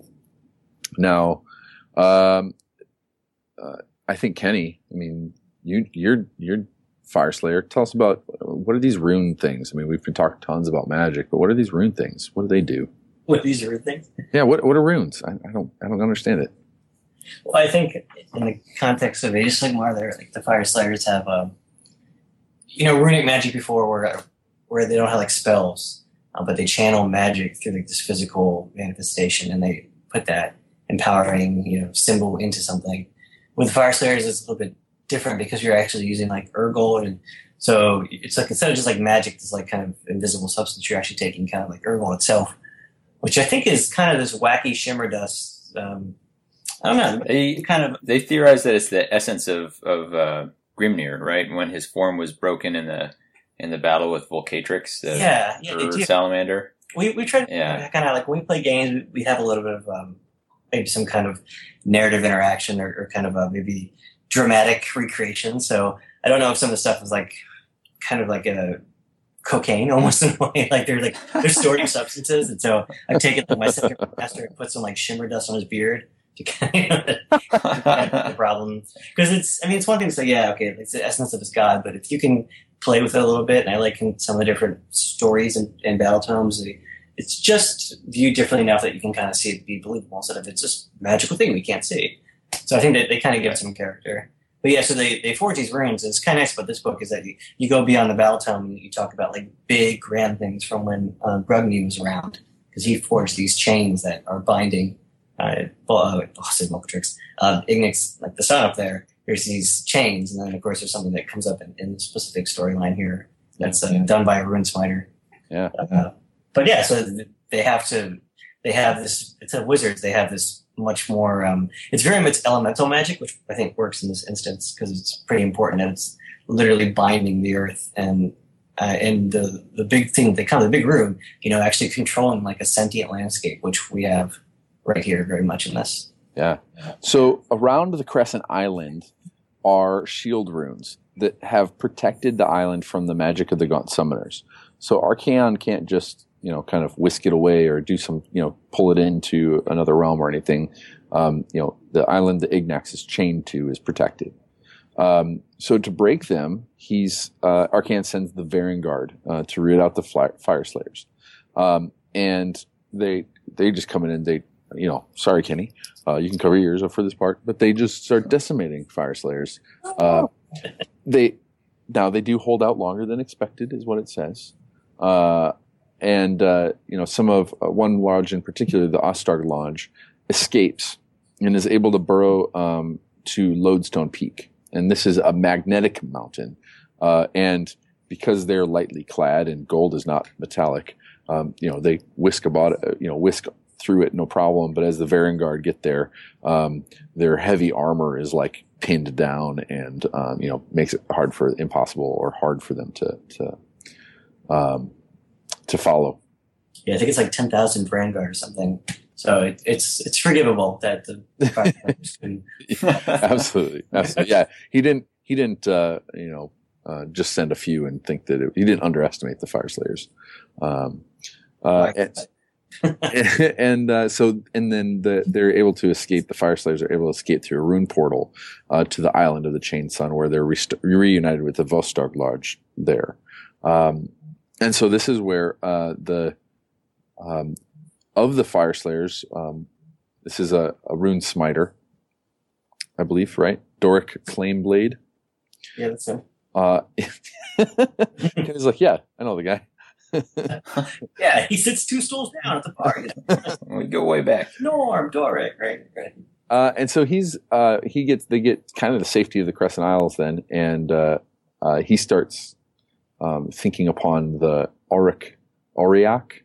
Um, right, yeah, I think it's like the Auric, the whole gold Auric thing. I think that's the, the yeah. like these crazy Brits. They're so clever. uh, yeah, we didn't even get into the names of some of the stuff on the Tarai archipelago. But. well, sexy is still kind of the one that I still get. It. Now that you're like you're going back through this and, and reading these things out loud, I'm like, oh, absolutely. Uh, and so it's this father rune of binding, and so I've, I guess it seems like it's this like elemental or before time or some sort of like you know first rune kind of feel to it you know, it's funny. I, wrote, I, went, I took my own notes for this. I wrote in parentheses master, like just kind of unconsciously. And I was thinking that's kind of the, the callback to what it was in, in fantasy, mm-hmm. master runes. Yeah, master rune. Only one could exist, and it had kind of like usually it was rooted in ancestry with one of the gods. So that's kind of what you have here. Like this, this was uh, done by Grungni himself who made these chains. Yeah. Now it says though, in secret, he was perfecting the rune of unbinding. Uh, and it says he had wrought those in Ignax's chains. Um, what? How did you guys feel about that? What was the? I'm not. I'm a little unclear on how I should feel about Mister Claimblade. uh, I had to go back through it a few times actually to kind of like say, wait a minute, what did I just read here? So I, th- I think you have to read the rest of this tiny chapter, but I feel like he's doing something and he he doesn't feel like maybe that he'd be understood, or if he's trying to cover a mistake, uh, or maybe, maybe they don't trust that his scheme will work. But it's weird to have this kind of secret. And the only thing I think of here is an opportunity for uh, maybe a short story, uh, like in a collection for the Black Library or something. because it does feel like there's something very much missing here. I, I feel a little bit better reading the, the next few pages, but I still feel like something is missing here. So, because what happens is he he rots them on those chains, and as Skarbrand's uh, wave of rage comes through the the crescent isle, Ignax is bucks and he breaks the two chains that the that unbinding rune was was on, um, and so you're thinking, uh, why would he want Ignax to be more free? Like, why would he want those chains to be broken? Um, and the, but the, the chains come down and they just gouge the earth and turn, you know, uh, create canyons. Um, so it's just that this interesting thing. And, and, uh, so yeah, well, as we're going on, hopefully we, it resolves, right? Yeah, I mean, I'm thinking, thinking that maybe he, he saw something that he realized it caused like extreme measures need to be taken. And if he tried to explain his plan, it wouldn't work out so well. So Right. he, he you know, I, I could see like a Stormcast, like a Lord Celestant, you know, or Lord Relictor doing something like that. Yeah. Of course, they get pimp slapped, and he didn't. yeah, Ionus gets away with it. yeah, there's definitely, there's definitely, I feel like a short story in here somewhere that just begging to be uh, composed. Absolutely. Um, so finally, millions of Fyreslayers uh, stand against Archaon, uh, and 20 storm hosts are sent to help them, including uh, a Dracothian guard. Um, uh, the Varanguard start pushing uh, fires and, Fyreslayers and stormcasting back. Um, the demons from Orb Infernia um, just start flooding in, um, and uh, Dracothion uh, seems to intervene here then as well. And this is a rumble the rocks kind of thing going. so he comes down and smashes their line and vanquishes, uh, you know, the demons. And so, uh, you know, there's much more in here. You know, not, not much more, but there's a bit more in here about that. But just like that back and forth of you know, just epic wave after epic wave, and then tons getting smashed, etc. Uh, but then, Yeah. but then Archaon joins in, and then Star Drakes join in, uh, and then we talked. um, when there's a there's a moment where they're looking at um, one of the lodges and there are um, um, what are the what are the rune sons right sons on the Magmadroths, yeah. yeah so there's there's uh, Volgrov Bor- Borson and his brothers he's got uh, f- uh, three brothers or four brothers um, and they volunteered to ascend the chains on their um, oh man I'm just losing Magmadroths. Magmadroth. Magmadroths so big dragon cats um, Well, you know, the Stormcast brought toy poodles, basically. Great Danes, if nothing else. and so they they uh, decide to ascend, um, and four Duardin armies march into battle, and the chains begin. They start tightening. They start reeling in Ignax on the chains, and he's getting closer and closer. And they it says they actually catch Archaon off guard that they're kind of retreating and and kind of stuff caught him off guard a little bit.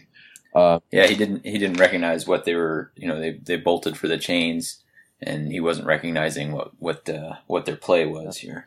and yeah, so um, you know, self-destruct, basically. Yeah. Um, and I wonder if breaking the other chains would have made that happen. Like That's what I think so, because there's four. So when you were going through the, the actual layout of the landscape at this point, then I realized going back to that picture that, okay, so there's the four chains from the chain sun that's going up to Ignax, but there's two below that Yeah. to the rest of the realm. So I think those are like what broke, and then they're trying to work out the other four. Yeah. Let's race to um, so some climax. with two chains, like in a, in just physics, it'd be easier to pull Ignax closer to the ground with only two chains, two chains holding him, uh, probably. Um, so that's probably yeah. Let's, we'll say that that's what uh, Claimblade had in mind, and we'll say yeah, he's good. He's good. Nice job, guy. Yeah. Uh, Uh, I just wanted to make sure we didn't gloss over this. You did mention that the uh, Drake Sworn Templars arrived. Yeah. The, uh, the, the three uh, Star Drakes, and uh, they try to they try to three on one Archaon, and he goes boom boom boom, knocks them all out. He's uh, see the Dorghar tore the first Star Drake from the skies in a welter of blood. The second swooped to pluck Archaon from his saddle, but the Ever Chosen swung aside and slit the celestial beast from belly to tail. And the third was simply shorn in two. Like, whoa, what? So, what I loved about it was, and we've talked about this before, like keeping the stakes high, like making your making your big bad actually be a big bad, you know. And I think they've done a good job of that. Like Archaon's a planner. He's got these complex plans. He's got he's a he's a personnel guy, right? He figured out Orb Infernia, uh, and then he's he's a fighter. Like he goes out there and and just uh, badasses the uh, the combat too. So I, I always appreciate when when you got something to worry about with from the the big bad guy. Yeah. Makes him makes him feel worth uh, fighting against. Yeah. Yeah, it's just like a proper end times battle from the, the end of fantasy. Like it's just it, it's epic all around, but there's just so much happening and there's like a lot at stake. Yeah. I don't. There's, there's just one, I mean, not, not just because it's Fyreslayers, but this one felt like more just very epic. And um, I, I, I, this is where I really started to get into the book. Mhm. Yeah, I agree. And and one of the things that we've had the benefit of of uh, with the Black Library novels is getting into some of the details and character development. So we don't get as much of that here. So it feels a little bit like, oh, and then we throw this in, and then we throw this in, and then we throw this in. But I think it still works when you just kind of like sit back and let it happen and and enjoy it um, for what it is. And I think you know it's that big arching. Let's tell you what happened. You know, this is like the would almost be like the fireside tale kind of thing, right? Um, so it's kind of cool. Um, so they start cranking uh, Ignax down. They catch Archaon off guard. The Rune Sons are climbing, and uh, you know some of them get get swiped off. Volgrov makes it to Ignax and places the rune on him just before he's consumed by the fire of Ignax. Tag here. Well, and he has the rune around his neck, and it's able to protect him from the fire of Ignax. Uh, and as soon as he gets it in place, he no longer has that protection, uh, and it it just burns him up. Yeah, the Fyreslayers are the only people that can like physically take this much heat. Yeah. Uh, and being this close, and, and you see like the sun start to burn away. The Magmadroths are, of course, they're okay until the end, but the, they're just skeletons on top of them. Little stuck with skeletons. Yeah. Guy gets as far as he can and, and does the deed, and then that's the end of it. So I think that was, that was a pretty good ending for him. Yeah, no, that's a very noble way to go, right? Uh, Rune Father would be proud. Uh, and as Ignax reaches the ground, it burns and splinters, and only the Duardin moving underground were safe. Um, so, uh, and then, yeah, there's another uh, picture of Archaon swooping to Ignax.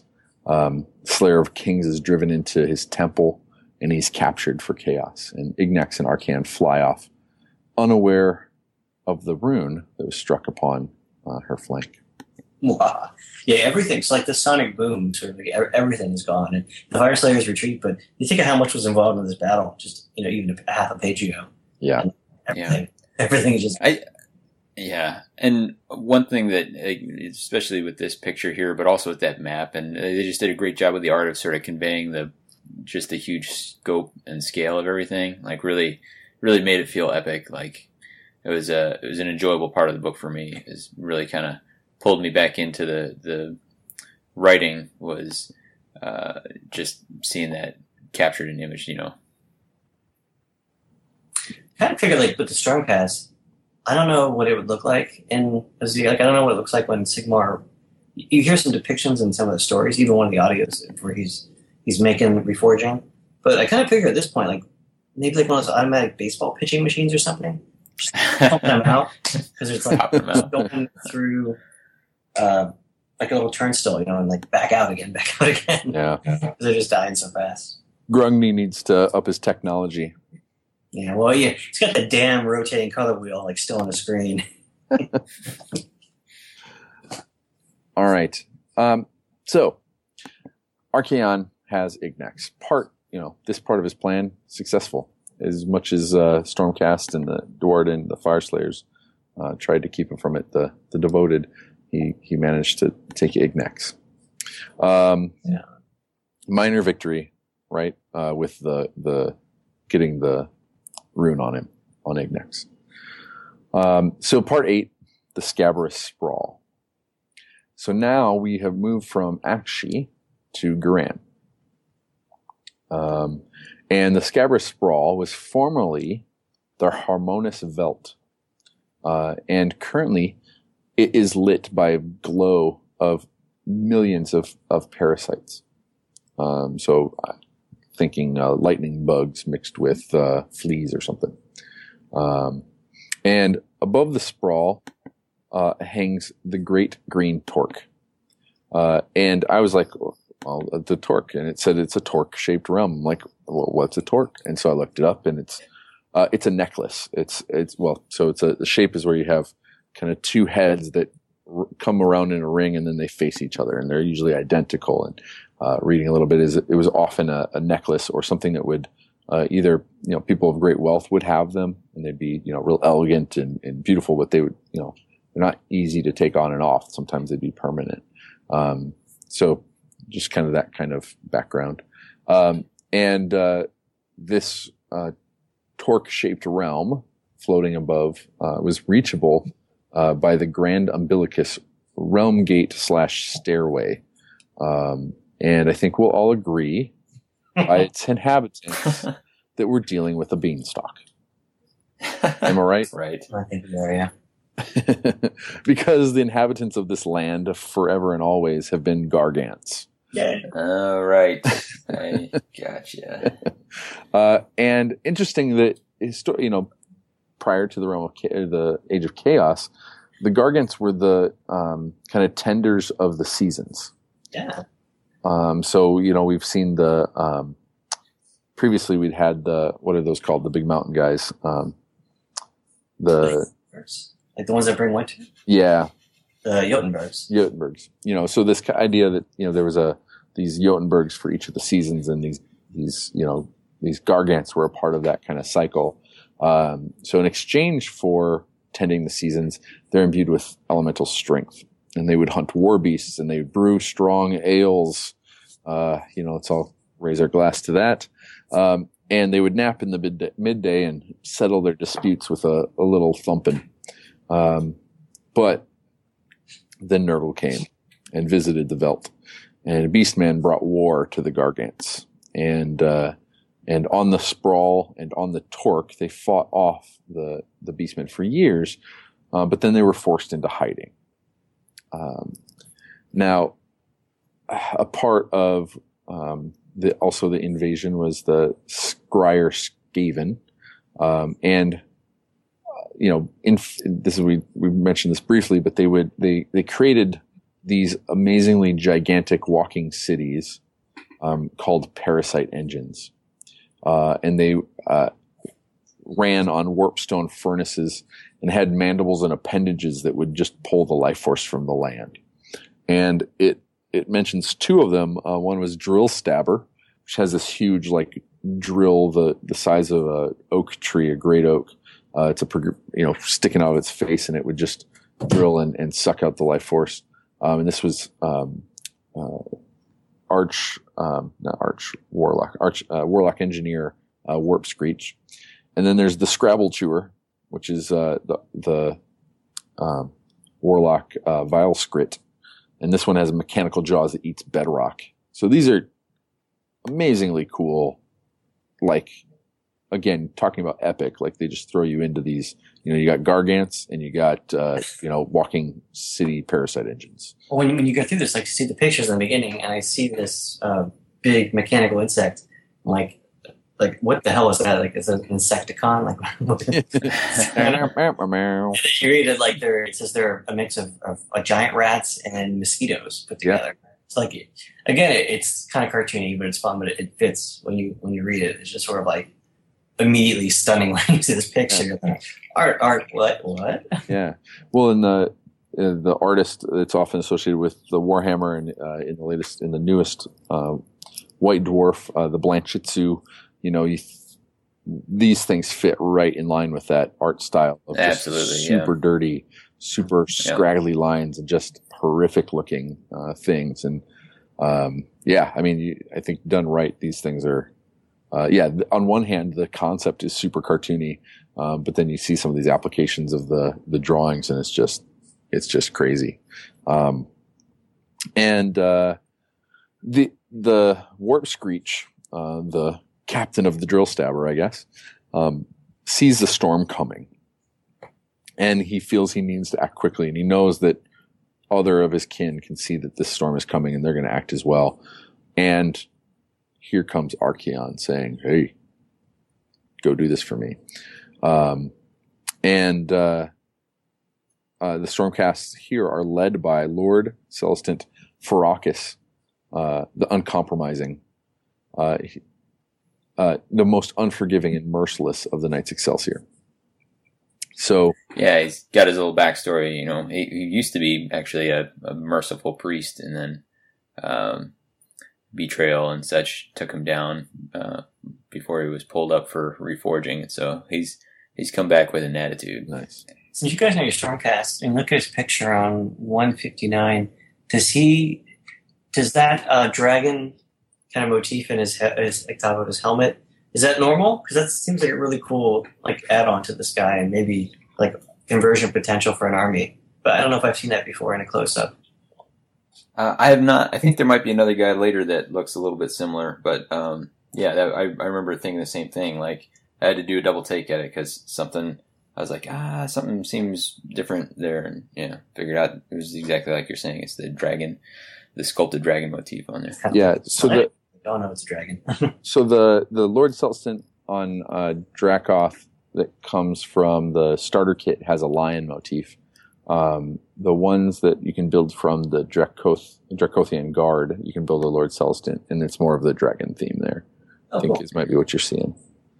Um, so, um, and so we, you know, everyone's, you know, we've had Gargants here, uh, we've got Skaven here with their parasite engines, and uh, the Stormcast are have been sent here. Some some celestial, sorry, Knights Excelsior, um, with a new. We're just they're just name dropping Lord Celestants here. Um, it's Yeah. it's, it's uh, fast and furious. Um, Absolutely. and uh, that brings us to part nine.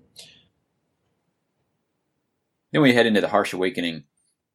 If the previous chapter sort of set the stage of here's where we're looking at in Ghyran, and this is telling us here's what the war is looking like, and it leads off telling us that this war has been going on for years. So we already talked about how the time frame on these things has been drawn out, extended. Like this is a big, punishing, awful, long campaign. Uh, they'll inflict huge casualties on the Skaven, but generations, and Skaven are a short-lived race anyway, but generations after generations are, are pouring out. They talk about the breeding decks of the parasite Oh, engines, which so is gross. a pretty gnarly deck to have on your uh, uh, land ship. Well, there's but- a in the Fyreslayers um, Legends book. Um, there's a story in there where they have to retake. Um, they've been traveling forever, and they get to this lodge, get turned away. But if they can kind of route this one um, mountain of the Skaven, they can have that as their new home, and that's basically what it is down below. Is this big like breeding like um, a nest, and Mhm. this just oh man, this just takes and amplifies that like a breeding deck. Like oh, gross. Like, um, and on the other side, there you have warrior chambers that are wiped out, reforged, and sent back in, and that's not an instantaneous thing. We've seen some people do it quick, like uh, I think Ionus turned and turned and burned pretty quick because he was his, his death has little hold over me, you know, as a Lord Relictor. But uh, yeah, it's this is a this is a grueling campaign. Let there be no doubt.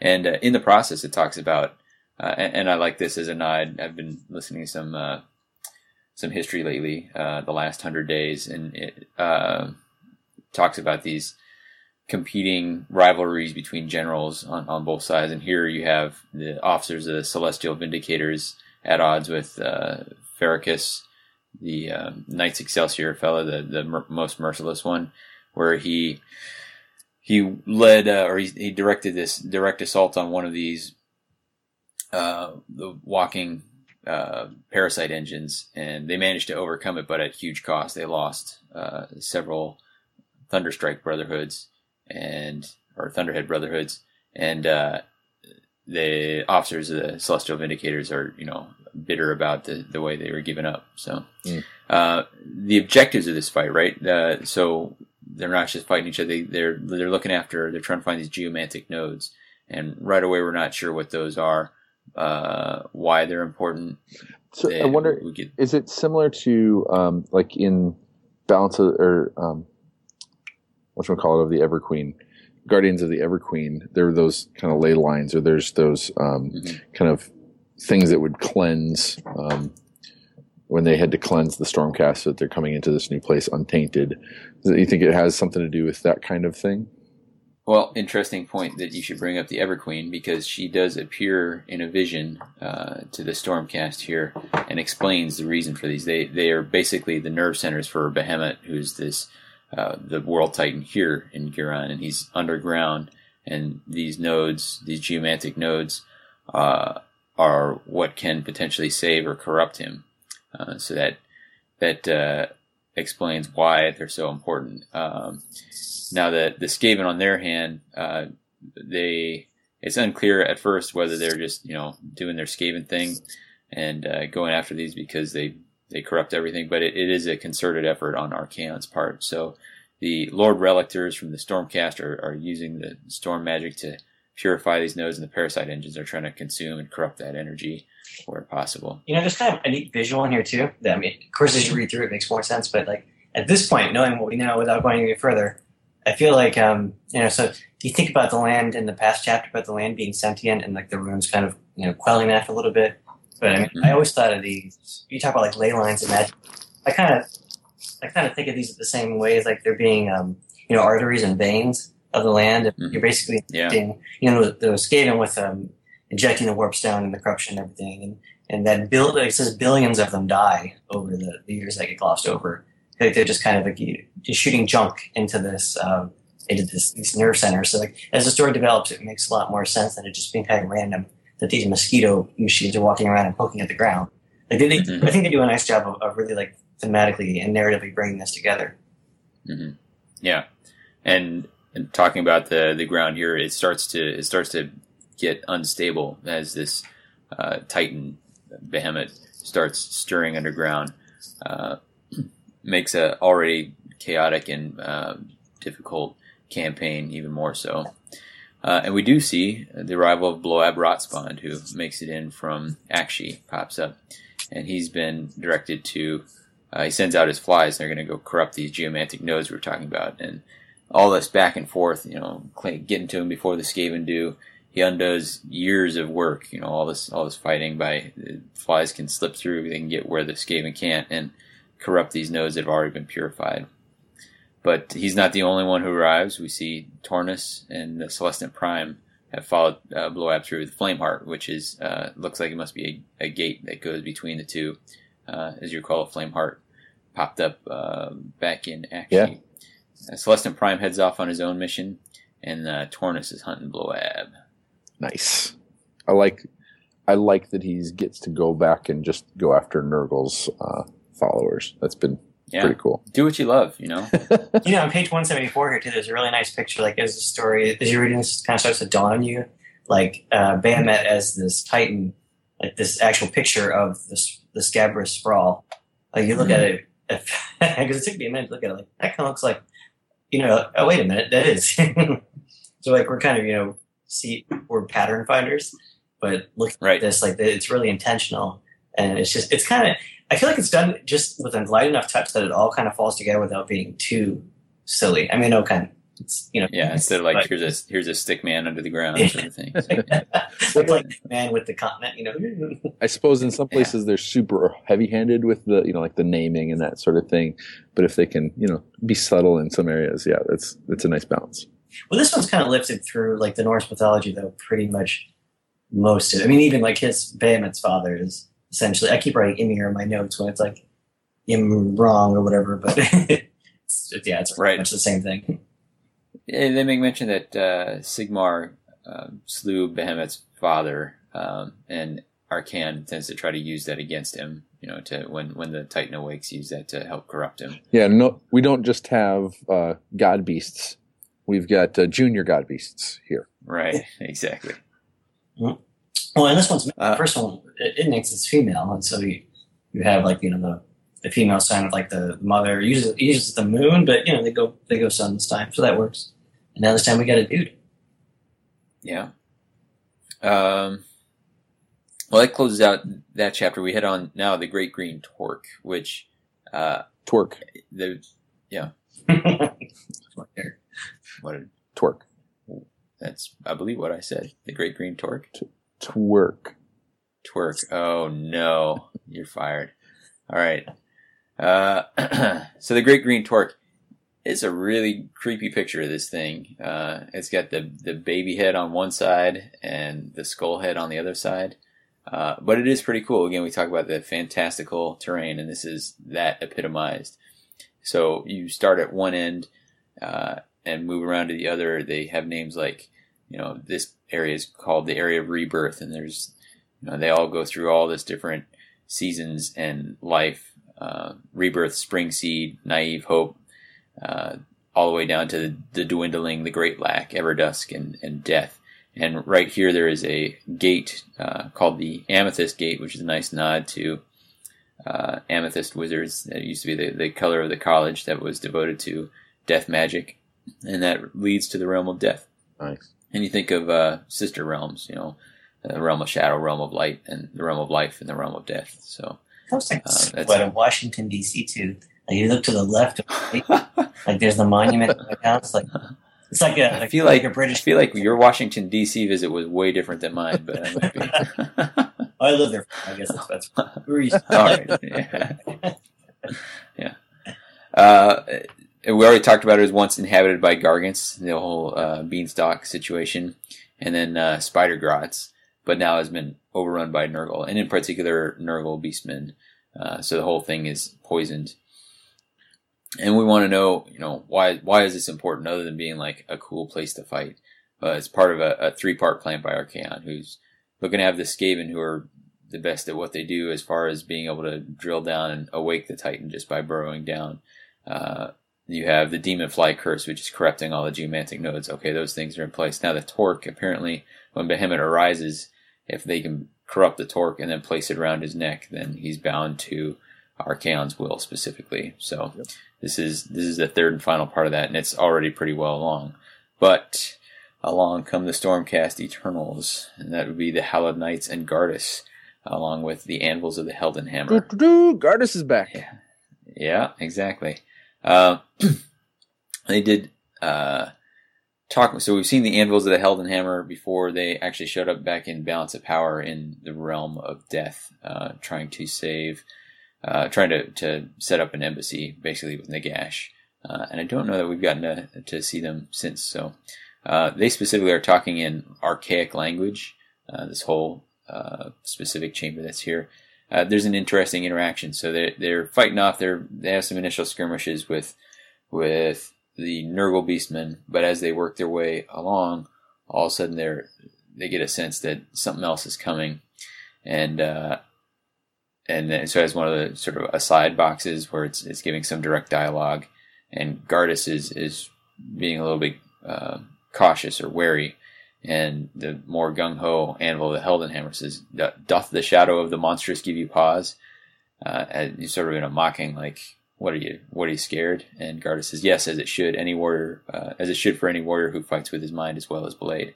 This is good. You know, that's that Gardus that is enjoyable because he's kind of a thinking, a thinking man. You know, he's not just a, you know, all out. yeah, he's not jumping in blindly saying, I'm going to kill this thing and that thing, and I'm going to kill that thing and that thing. He, he does it. I don't know if he's the strategist necessarily, but he's certainly, yeah, he, he thinks through things. He measures twice, cuts once.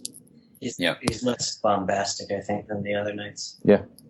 Right, exactly, and uh, I think that makes him one of one of the more interesting uh, Stormcasts to me. Yeah. Uh, so- uh, but indeed, he has a good reason to be wary because he triggers a release of uh, the spider grots come swarming forth, and all of a sudden, the Stormcast chambers are stuck in between uh, both the spiders and the beastmen, uh, and so it's it's looking dire because they're they're pinned between two.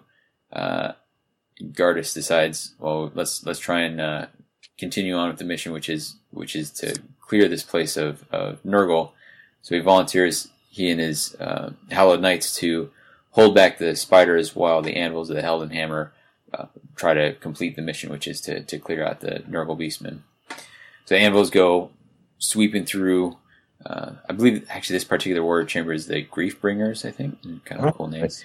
they they uh, they go storming along and uh, they're finding it a little bit too easy after after a little bit they're like I'm not sure and then it turns out they they're being specifically drawn the the beastmen are, are trying to not make it a stand up engagement they're trying to pull them away from the hallowed knights to split their force so they can't support each other and then ambush them all along the way uh, try to bleed them dry and again this goes on for weeks um, Yeah, so we I'm sorry. I think this is the first time in the Realm Gate Wars, and I could be wrong, but Mhm. I think it's the first time where the Beastmen are not just fodder; they actually like they do stuff. Yeah. Strategy. Do something cool. Sure. Yeah, Yeah. they, yeah, they, they they're helping.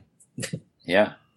Um, and this, you know, there's no battalion for this, but these are specifically clearly Nurgle aligned beastmen. So it's a, you know, um, I don't know, a, a cool reminder that uh, beastmen can be aligned to a particular god or certainly affected by them. Uh, and we close out where the anvils have managed to fight their way all the way back to the umbilicus, uh, which is the halfway point, halfway between the life and the death ends. Uh, but they are down to just half their number, and coming up the umbilicus is uh, is just this swarm and horde of beastmen, and they prepare for their last stand. Nice. So back down to the sprawl, uh, see what's going on while while this situation is getting more dire up on the up on the torque. Eric. Uh, Sorry. this is part 11 children's sprawl and we, we find out that the umbilicus itself like because it's it's huge right how are we getting up and down this beanstalk without just being totally gassed and needing a nice long nap it turns out it's a it's a realm gate you know, like an express elevator up down so you you start up and all of a sudden you're at the top and uh down below knowing that this, fum. That's easy. there you go. Knowing knowing that this is not going well, uh, two more warrior chambers are, are sent in. This is uh, more hallowed knights. Silas the Untarnished, who is described here as a spiritual brother of Gardus. I don't think we've heard about him before, but uh, so but he's in he's in good company there. And then I like this Tempest Lord is uh, Donaten Thresio, and he talks about some of his accomplishments. He was elevated after slaying the Ninefold Warlock. You know, did this awesome thing. But uh, he says when he was reforged, he was aghast to discover that none of his former people had joined him after the reforging, and no one here knew of his accomplishments. so uh, it was a good little, you know, they're so often pretty humorless. The Stormcast, I, I like that. So Uh, and then Donna- he resolves. Ahead. The ninefold of nothing. yeah, he's he's uh he's resolved that well, okay, well, if people don't know about me, I'm gonna make them know about me. So he's he's setting out to uh, uh, make a name for himself again. So uh, as they as they land in, they're making their way to try to secure the uh, umbilicus.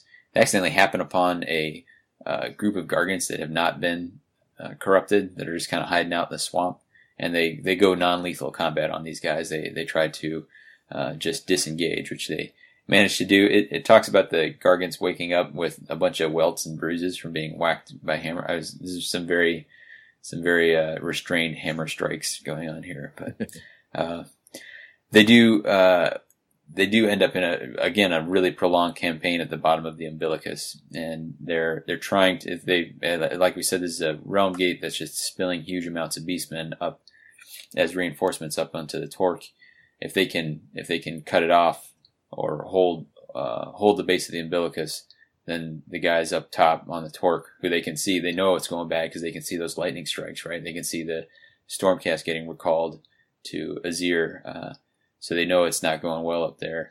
Uh, so they're trying to improve the odds by cutting off the supply of reinforcements. Unfortunately, they are ambushed uh, the beastmen, rather than up top where they're doing lots of small ambushes, they hold all their forces for one big one, uh, and then they use a, a swarm of demon flies from Bloab to uh, conceal their numbers until they're right on top. Uh, but here, Tornus gets a little screen time again. Tornus the Redeemed has been hunting for Bloab. He's had a couple close calls, but he finally managed to uh, nail him right through the chest with uh, with a star. Is it the star fated arrow?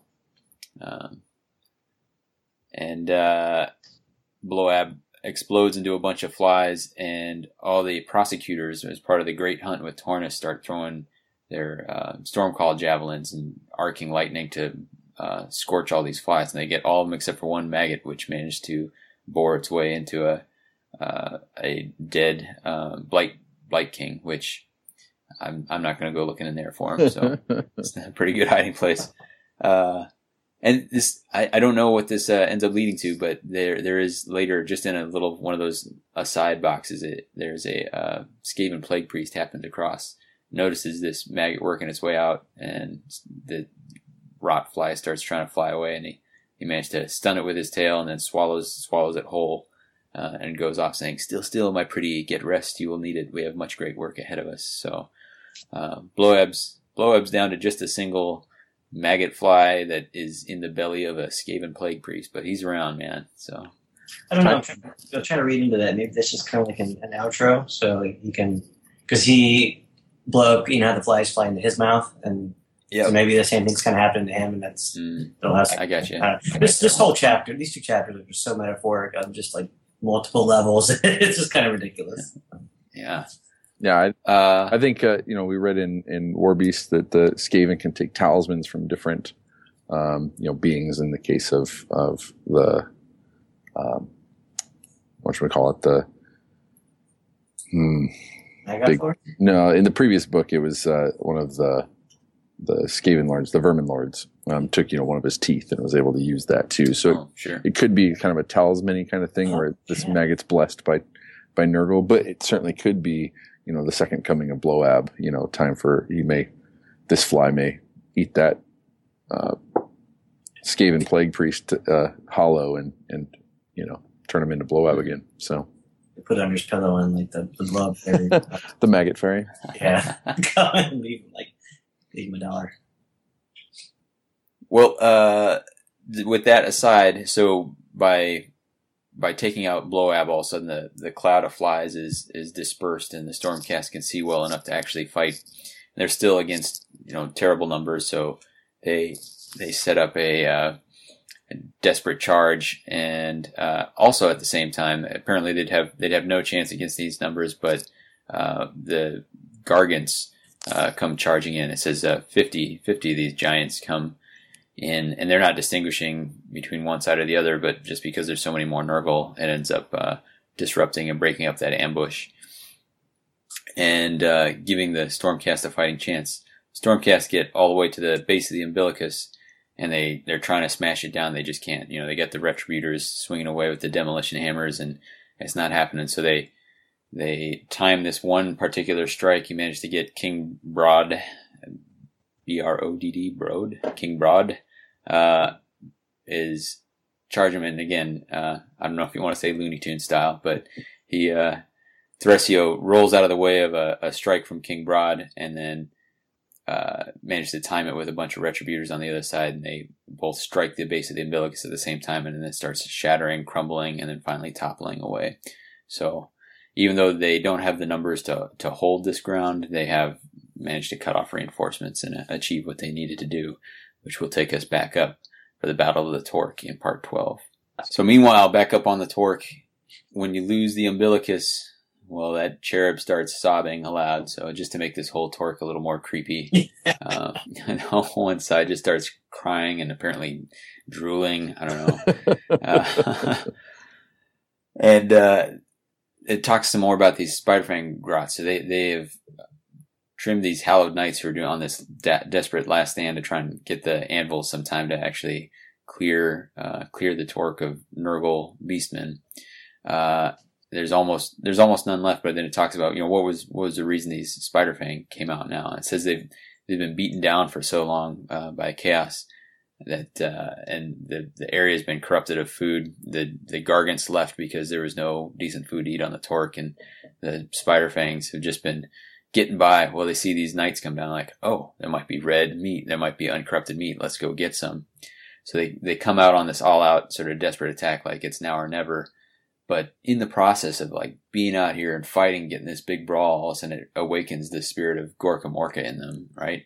So all of a sudden they have their own little spider war, and it uh, it starts picking up steam. Gardus is stoking this, you know, trying to get them all fired up, and then uh, dives out of the way. He he it doesn't say what happens to him, but he and this last few last few Hallowed Knights just jump off the edge of the torque. So presumably they fall all the way down and, and are reforged, but it doesn't it doesn't say. You know, I was half expecting it to be one of those. Uh, uh, Lord of the Gandalf jumping off onto a, the, the giant eagle sort of moment. Yeah. Uh, So wh- but- while we've been talking about Gardus being the level-headed in that he doesn't rush into like I'm going to kill everything, he seems to sacrifice himself quite a bit, though. yeah, that's definitely a Hallowed Knight thing, right? Though I mean, like that's they, Yep. they characterize themselves as willing to willing to sacrifice more so than than anyone else. Yeah. Uh, but yeah, so now the now the Grots are, are going, and they're just this big wave of spider fang grots surging across the torque. Well, meanwhile, the anvils have managed to fight their all all the way through to the the rebirth area, uh, and there's a castle there, Castle Neonatus, and there's your little nod, Kenny, for those those oh so clever names. Uh, they managed to to take the castle and, and set up to defend it just as a, a fresh wave of uh, Nurgle followers is is falling up against them, the Beastmen. And here we get a little a little uh, cameo from some Cygors, which I'm always a fan of. Yay! And uh, yeah, uh, they uh, they're whipping stones at the the castle, and they manage to just shear off a whole chunk of it. And uh, among the people who are in that chunk are the Lord Celestant and Lord Relictor, and that chunk goes sailing off into that uh, amethyst gate, so it goes into the realm of death. And here's the thing: I, I if I was super sharp, I might have noticed this earlier, but uh, Thadion Vendenst, Ionus's name prior to reforging was Vendenst. Uh, so this guy is actually Ionus's brother. Um, so he he they fall off into uh, Hmm.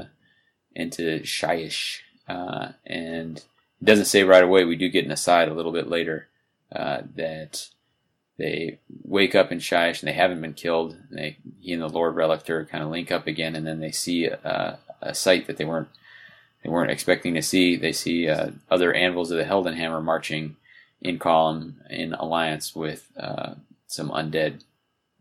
So we can presume Yeah. we last saw them in the balance of power. Uh, anvils the Heldenhammer. They must have had a successful embassy. And if you want to know more about that, actually, you could read the tenth book, the tenth novel in the series, uh, Lord of Undeath, uh, which really goes into uh, how that comes to pass. So uh, I'll save that for another time. But uh, back in Ghyran, there's fighting in that in that rebirth section is having this odd effect. You know, some that you would expect where these uh, it's got this uh, revitalization. So Stormcast take these fatal wounds, which should kill them, and then send them back up. They end up recovering from them getting back up and fighting some more. Even so, they're they're down to just about forty of them. Uh, and the Beastmen has a really weird thing. I don't know if you got a chance to read this, where the uh, they'll get killed, and then from their remains, these tiny little simulacra will come springing forth, look like mini beastmen, and then they rapidly grow to full size, like these weird kind of pale imitation ones. So, Huh. like rebirth, but a gross, weird So rebirth. So they're not reproducing like you would. They're, no, no, They're they're uh, that's that's a Slaanesh way. so, but they're just kind of recreating from their bodies. yeah, like things. right, using using the raw materials, I guess, are being born again. But despite all these assets, the animals of the Heldenhammer are on their they're on their last legs. There's only forty of them left, and then they they see something moving in the distance, and it's the spider wag, which has cleared everything up to this point and just keeps on rolling and uh, smashes aside the last of these Nurgle's influence, and uh, and they are satisfied enough that they decide not to take out the last of the anvils of the Heldenhammer. It has a comment that. Uh, even a grot uh, can sometimes note that the enemy, enemy is, is perhaps a friend. Hmm. So They're not just dumb. uh, no. Uh, and uh, one interesting thing they they speculate that maybe maybe it was Gardus knew that the best the best force to restore the natural balance of the torque was the natural inhabitants of the torque, which were the spider fang grots. Uh, and al- almost immediately you see the, the torque starts getting a, a healthy green glow rather than the sickly pallor that it's had. nice. Yeah.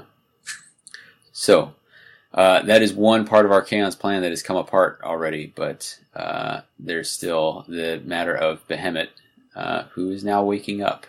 The agonizing thrash. This is in uh, the Titan Rises, part thirteen. It's uh, he's now thrashing about. You know, he's he's corrupted and parasite engines have been digging into him, so he's he's starting to rise. And if you have something that size getting up, it's a real tectonic shift. Uh, again, the cleverly named Torcrania turns out to be his head. uh, as he comes up. Get out of town. Uh, and uh, Dracothion sees, oh, things are dire. Sends a swarm of meteors down, and these meteors meteors turn out to be elements from uh, the Chamber Extremis. So you have Dracothian Guard again, and some Star Drakes arriving. uh, Behemoth awakes and sees his homeland. The last time he was awake, it was all was green and good. This land was green and good, and uh, now he's irate at the state of things, and he's he's sick and he's been infected, and uh, so he's it's it's bad news and it's uh, desperation time. Retributors are trying to stun him into submission by smashing him with their uh, with their maces, with their uh, hammers and star soul maces. Uh, he doesn't. They don't even give him to flinch. So they're they're hoping maybe we can stun him. They don't even get any reaction whatsoever. So Farrakis decides to summon the Great Bolts, which we haven't heard about before, but uh, the response, the immediate response, is that is blasphemy. And has a discussion of what they are. They're retribution given form. To wield them is to wield the power of a god. So to bring this about, the uh, and I don't know if you the the late great Bravery one uh, talked about this formation. It's it's pretty bonkers in game terms, but in this in this case, it's they're trying to take out a Titan with it, right? So they they need anyone who can who can bring the lightning. So it's mostly the Lord Relictors. It's also the Knight Vexillors. Yep. Uh, and they even get uh, the Dracothian Guard and Star Drakes are spitting lightning on this, and they're trying to. They, you pile enough of it on, and then you get this twelve-sided star of celestial magic, and it's hovering over the Titan, and it's going to work. And then they don't have the power. They they're it says they're found wanting, and it just slashes out of control. So uh, the Vexillors and Relictors are just melted down into molten Sigmarite and flesh, and it it's arcing across and flipping uh, flipping over parasite engines, destroying. They just you know even more chaos and uh, unrest going across the, the battlefield. Destruction, until, not meeting their goals. Right.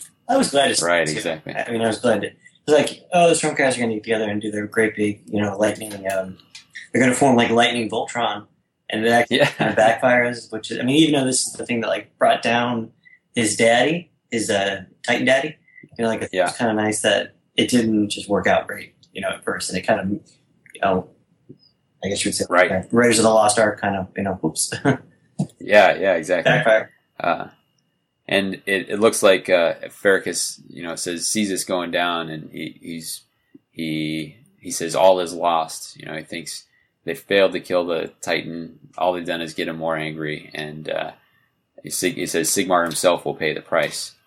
But then we have the Celestant Prime, who is off on his own mission, which was apparently to prepare to harness this, because he comes zooming in, uh, harnesses all that lightning arcing around it all, starts you know going to him like a, a magnet. He's sucking it all up, and he's it's all concentrated in one super bolt. And uh, with Ghal Maraz, he channels it all into one big strike onto the top of the Titan's head, and basically Supernova craters Behemoth in the head and uh, takes him out, saving the day here. And it's, I mean, obviously these are just characters or whatever, but thinking of such a, like there's, like we said, there's not many god beasts, right, that we know of. Uh, and this one, you know, is obviously once a very good god beast. Um, to have to resort to just flat out killing it just seems wrong. Like, I know. They had too. It was like you, if we can't, uh, shows up, and I think um, Dracodi said, like, if you can't, you can't get him on our side, he's got to go. Yeah, that was that was Alarielle's message was, uh, you know, you got to stop him from being corrupted. If you can't do that, you're gonna have to you're gonna have to kill him because it'll be a disaster. Like Archaon's already got Ignax, and it's uh, if he gets two, it's it's done. Uh, and we have a brief epilogue here. Behemoth falls back down to the sprawl, and what used to be his prison is now his grave. And uh, his landing just causes utter devastation. Tidal waves in continents far away um, just crushes this. And this this used to be again, this used to be a, a green and verdant land. Now the air is so filled with the dust of long parched earth that no starlight would be seen for a thousand days. We got almost like a a mini nuclear winter here from the from the scale of the conflict, right? Yeah. And uh, and an interesting difference between these storm hosts. It says the hallowed, hallowed knights wept to see what had become of the realm they had come to save, praying as one for forgiveness. The knights Excelsior looked upon the destruction of that once fertile land and saw that it was good. And so they're they're the scorched earth, right? So chaos has corrupted this, then it's got to go. Like they're, uh, and it, it was a it was another good example of how how different uh, Stormcast Eternals approach things in different ways. So, Uh, and then your final image is Archaon leading Ignax, the solar drake, away, and it's a super cool image. Like all you can see is like part of Ignax's head, and then the entirety of Archaon is like dwarfed, like the size of her eye. Uh, it really kind of puts puts the scale of these beasts into perspective. Uh, but in that eye, you can see there is uh, the reflection or the the shimmer of a, a dwarf rune, so you know that Hmm. Uh, something's up there. And it says, "Fate was unraveling fast, and the realms would burn anew." Yeah. No. So, I mean, while this wasn't the the novelization of these stories, so it's pretty brisk, you know, brisk. It's pretty brusque about you know getting things blunt about what's happening. Um, it's certainly cool that that they were able to capture such an epic feel with the amount of things, you know, to have like three um, star drakes thrown at Archaon and have him, you know, bat through them. Um, to have like you know, a whole realm of, you know, the, or, uh, uh, Infernia, you know, all the demons on that entire kind of planet like thing come down and sweep in and then get destroyed by Dracothion. Like a lot of epic moves, a lot of, um, you know, epic sways in the battle, um, the parasite engines being just on a level. Um, you know, if, if you're trying to capture god beasts, you know, it feels like they had the right level of kind of players involved to make that happen. hmm Uh, set the stage really well. Um, how do you, Kenny? How did the the Fyreslayers do? They, I mean, this is their first kind of foray directly in the in the main timeline of the Realmgate Wars. Um, how do you, are you proud of them? Yeah, I was saying that they, they had a little showing in balance of power, but here was here was like the the big right. You know they Mhm. they they went in to try and break that chain. But yeah, sorry. Go ahead, Kenny. Yeah, they- they got proper screen time. I, I, yeah, I was I was happy with this. I, I like that they were woven into the fluff, and they were just like sort of a side battalion that just kind of came along. So I, I, I was pretty pleased with what they had here. Yeah, Cool. Yeah, I felt like they had a good reason for for being in. It wasn't just like, uh, you know, I guess we could use the Fyreslayers as a, a fill in the blank protagonist here. Like they they, you know, having them involved in Ignax and actually like it, it made sense. well, it was kind of funny. So I played the battalion over the weekend, and then I read the book afterwards. I'm like, oh, that, that makes so much more sense now. Why they have this? it's like why they can puke. They can uh, do their their magma puke twice instead of once in the shooting phase. Mm. Yeah. it's to kind of you know the whole going up the chain. Yeah. Um, their their Fyresteel axes, their nerf axes as we call them, nerf axes. Yeah. On better, so they wound on a three instead of a four, which came into play over the weekend. I have to Yeah. say, so pretty nice.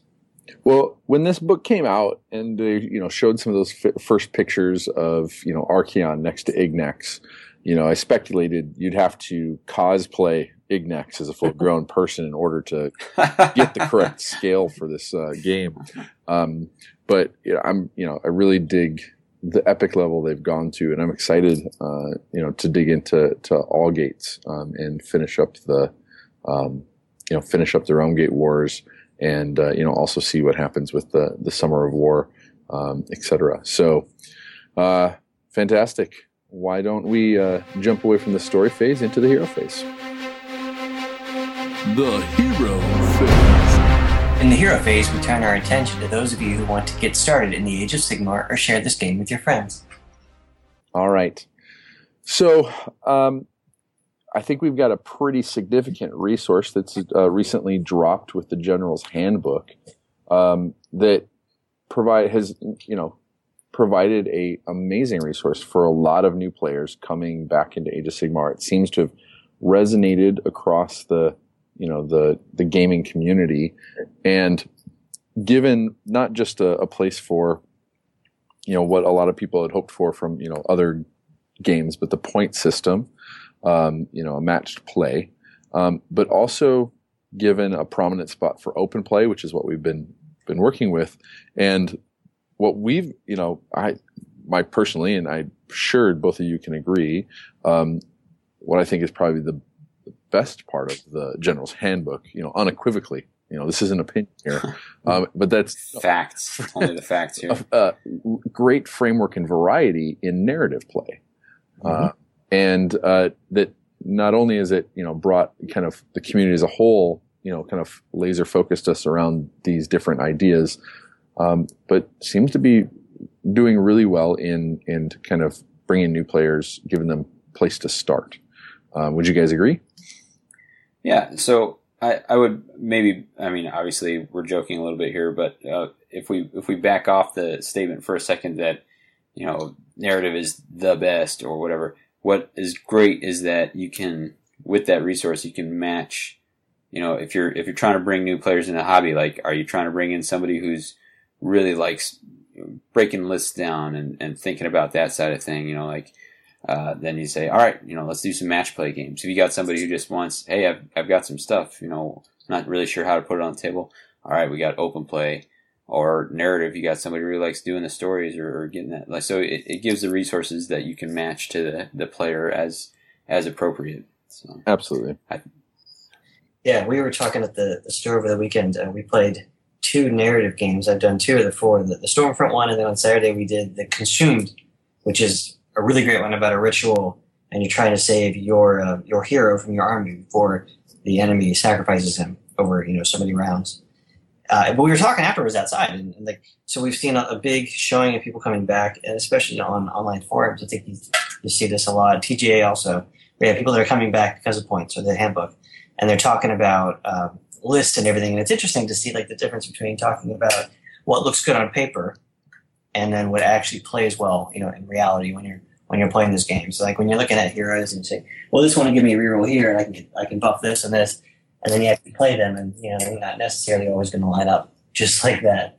Uh, not that they did before, but I just think it's kind of interesting. Like it's, it's been wide variations between like trying to just interpret the general's handbook, like without having any experience with just Age of Sigmar, and then playing your games, realizing that maybe you know things don't line up just as much like that. But there's just so much potential yeah. And uh, I'm really glad to see people that are, for whatever reason, coming to Age of Sigmar, giving it a try, trying it different ways, and uh, getting a chance to experience the, the, different types of gameplay that they could have. Yeah, I think. I mean, one of the things that um, we like about points, I think it's undisputable, is that it gives you a solid common ground to say, "Hey, this many points. We're using the match play rules."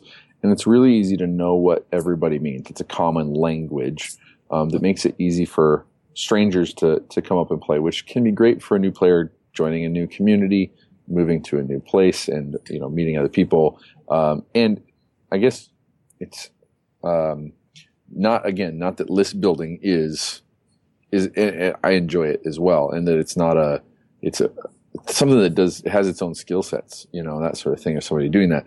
But in regards to building a list and just adding numbers together is a very easy way to um, kind of decide what you're going to bring to the, the game store and, and, to play games with. So I think from that, again, the hero phase, how do you get somebody started is you give them a, a points number, whether it be 500, 1000, whatever, and have them work towards it. Right.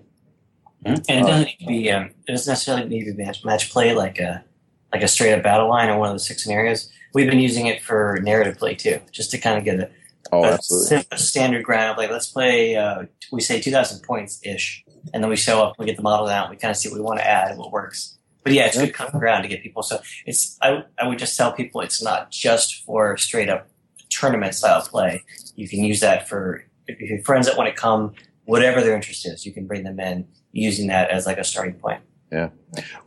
I think, I mean, what I think it's like you said, the mix and match. Um, where I think sometimes we were a lot of the community was worried that points would would kind of kill some of the open feel that we've we've experienced from open play, like not having much restriction or much guidelines that we've been able to kind of um, kind of move about and try new things and experiment. And the concern was that you know bringing points would kind of harness everything in, and people would ignore the other things. Um, it feels to me like not even with the points, like and you're what you just said was an example is it it just gives you more tools. It's modular. It's you know fit this in or take this out. You have still have all the permissions to use what you want. Um, and ask and but now you again the whole thing is a lexicon of saying hey what do you want to do um, for your opponent? Do you want to match play? Do you want to keep in battle line? Do you want to um, take out um, allegiance abilities or um, you know those sorts of things like what do you want to play with do you want to you know, use a, um, you know, some of the narrative play where you get, um, you know, not only like there's a, a matrix style play, which is cool where, where, you know, you say, okay, let's do a matrix game. And you have to, you each decide what you think you're capable of and what you think the other person's going to, um, kind of choose. And based on what you guess and, and what, how they line up, it changes your scenario and it changes like you know special abilities you get or the ability to bring some things on as a flank and that sort of stuff. So there's just so many just little tools that it gives you to to make your games fresh and new and different. Um, and uh, while that may not be your best place to start with the the new player um, it's certainly a way to continue to keep it fresh for you know gamers who've been doing it for a while you know um, and and kind of gives us hope that this isn't going to get stale anytime soon, right? Right, because we we talk so much about you know having a community and trying to get the new players in, but part of it is also retaining your existing players, right? So it doesn't matter, you know, if you get two new players in but lose three players, then you you have not grown your local community. So it's nice to have that uh, not just the recruitment but the retention aspect from it um, as far as that goes.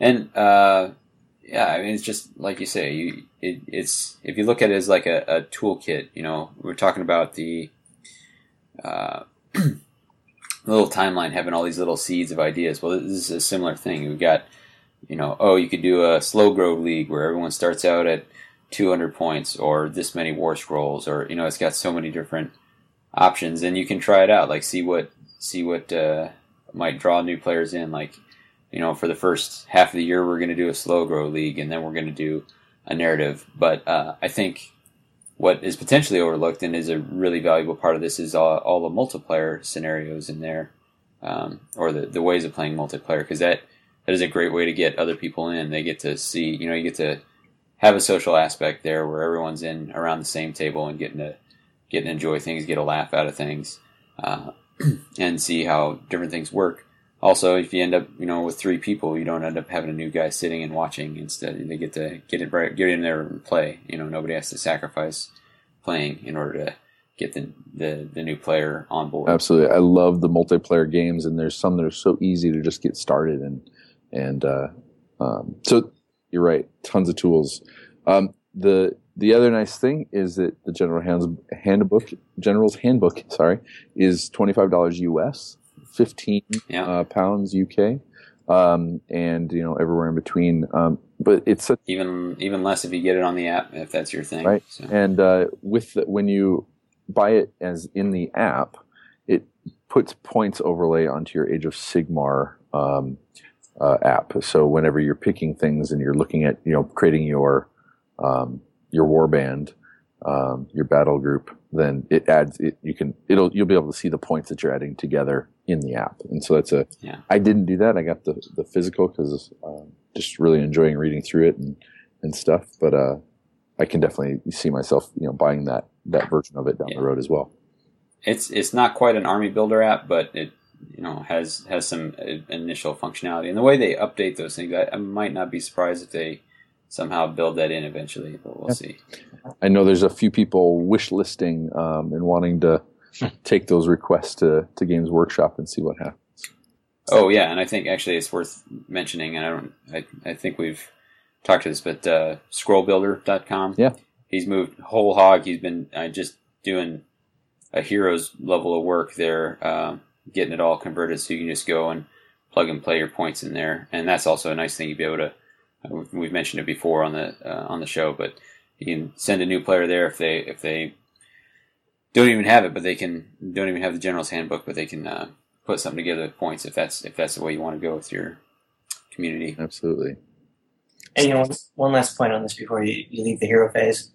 Uh, if you're in a, a, community or a group or a game store, or whatever in your area, uh, it may sound kind of simple, but to break from one style of play, you have to just start. So everybody was doing match play and points when the, the came out. People were coming in, but it kind of took like, hey, let's do a narrative battle. And once we did it and people watched it, then you know it just sort of seemed like it was obvious all along. But you could do other types of games, but like somebody has to sometimes start that and, and do it where the people can see and they know you're enjoying the game. You talk about it afterwards, and like it, it just even locally for us, it made a huge difference. Just finally breaking, just by chance, meeting one of these days and just playing it. Yeah. It opens up a lot, but someone's just got to be that first person to start it. Yeah. Well, and, and I'll say open play, and it seems like open play is the so in the book, open play often means the multiplayer. Like uh, we've said, um, I mentioned at the top of the show, Triumph and Treachery um, was such a great game in Eighth Edition, and it brings a lot of those elements to Age of Sigmar. The kind of forming quick, um, uh, you know, um, alliances against maybe somebody else, and then coming, you know, maybe you break those a little bit later, and then with the addition of these cards that you can find on TGA.community, you know, again, somebody in the community just said, "Hey, I want to add on to the General's Handbook with these cards," and we can do that. We can continue to do that. So, um, cool. So, uh, General's Handbook, uh, twenty-five dollars US, fifteen pounds UK. Go get it uh, and give it to somebody. You know, share it with somebody else uh, as a, as a way of getting them into the hobby. So, all right. The hobby phase. In the hobby phase, we want to stoke the flames of creativity for hobbyists and find shortcuts and easy entry points for new gamers. So, since we've got uh, Kenny here, um, I suppose behind uh, Amy Snuggs is probably got more pictures of Fyreslayers online. Uh, and so, wanted to to have you spend some time with us uh, in the hobby phase and then in the campaign phase, talking about your Fyreslayers. Um, uh, I guess you know to start with, do you have and I, to put you on the spot, you got a name for your lodge? Do you have a name for your your uh, rune ki- your rune father? I did, yeah. I did uh, the Grimfeared Lodge, of course, which is spelled with Y's, uh, right when it was coming out. Uh, and we, you know, it was actually, there was a few of us, maybe this is maybe like, let's say late February, but Fyreslayers hadn't been out, like they came out in January. And it wasn't long after that, I was talking on, um, maybe it was TGA, uh, but, or no, it was, I think it was the, the Fyreslayers, not the Fyreslayers, the Age of Sigmar, the first Facebook group that became two and then changed their name, whatever the original one that has all the people on it. that first one, that's where they were. I don't know what it's called now. But we were on that, and there were like three of us, and actually turns out like one of us didn't even play Fyreslayers. But had, and we were talking about tactics, and they said, like, start a Facebook group, and, you know, someone needed to, so we talked, so I ended up doing it. And uh, it's got like 240 or 250 people now. But It started out very small, and it still it still has that high level quality. Where we tell people like they come in, we want you to give us uh, come up with some fluff. You don't have to do it right now. You, you're first welcome, but come up with some fluff. And in the beginning, with the exception of the studio army, which is what you know Amy painted to that the basic uh, human Caucasian flesh tone kind of thing, that everybody had some different look because of Fyreslayers in every realm. So you had different combinations of uh, body, you know, skin tone, of beards. Um, sometimes the beards and the crest would be different. The the eyes, the metal, and the basing. So you had all these different colors, uh, and so you had all these different combinations. It's kind of neat that nobody had repeated the same thing for quite a while. And we try to keep that kind of spirit there too. That people come in, and you have people that are just looking, maybe kind of shopping around, window shopping, taking a look at the army, and that are really into it. That are buying some. Some of them are mixing with other armies. Some of them are just trying to build small force by itself uh, which I you know fully support playing Mono Fyreslayers as I've done since they came out. And uh, yeah, it's been it's really good for inspiration and for tactic. And we actually do talk tactics. Sometimes I mean, there's okay. The, the unit, the army has three units and nine possible characters, and you know battalions are giving us more they come out, which is nice. But there's only so many combinations you can do in the beginning until new things come out. So like we we've had some discussions about like you know how do you army bulk heights? What happens if you do it this way and this way? So people get really into doing like the mass that you know that they break down. Um, you guys from playing with me understand that the statistics don't apply to me like they do to normal people. So I can't say like if I need a four up, I'll make it half the time, right? Because a, a normal human being would, but for me, not so much. It's so like I- you've uh, got you've got a forever like minus one, right? yeah, at least I got to ski things a little bit, but but I appreciate what you say. You know, I have, I have the double weapons, and again, you know, this big fight we on Saturday, rolling fifty dice. I'm like, oh look at that! I need to roll doubles. Look at that! I get to re-roll my hits. How nice is that? And you know, versus the shields, the shield guys get killed pretty quick. But, but there's options there. So I guess what the other point is to go there for your, your hobby, your tactics, your fluff, any kind of interest you have. So if you go on Facebook and you search for a group and you just say Fyreslayers and spell it, you know, with the Y, and then the group is called Fyreslayers. It's a closed group. There's parentheses afterwards. Sigmar. Uh, but my my army basically came up with I wanted to work on that big picture of uh, Grimnir from the original book where he's like he's volcanic and he's slaying Vulcatrix and he's basically got Yeah. had you know molten body and his fires at his hair and his beard, which is kind of weird for his beard, but it, it actually is flame. It's it's Right. uh, like a mohawk. And so when the Mons were coming out, it was interesting to see like the different.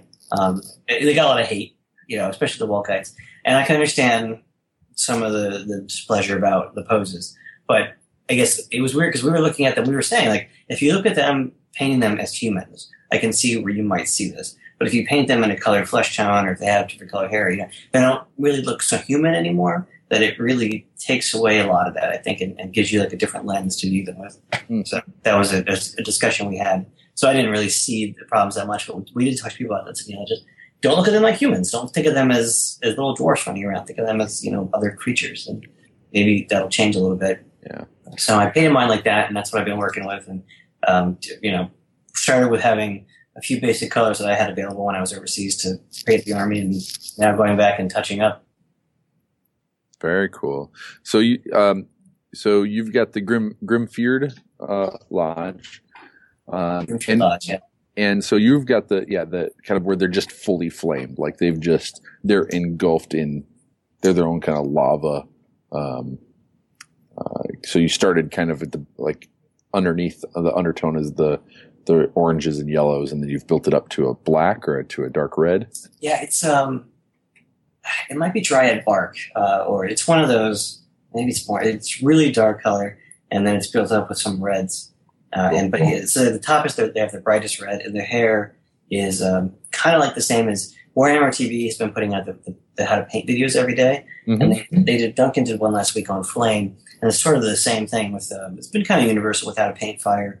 From um, I used, I got it from a guy, uh, War Boss Tay, who's still around, I think uh, who did some videos um, painting, you know, studio. He did uh, the Fire Belly. That's where I got it from when he Hmm. showed us how to do the Fire Belly. It Mm. came out like four- five years ago.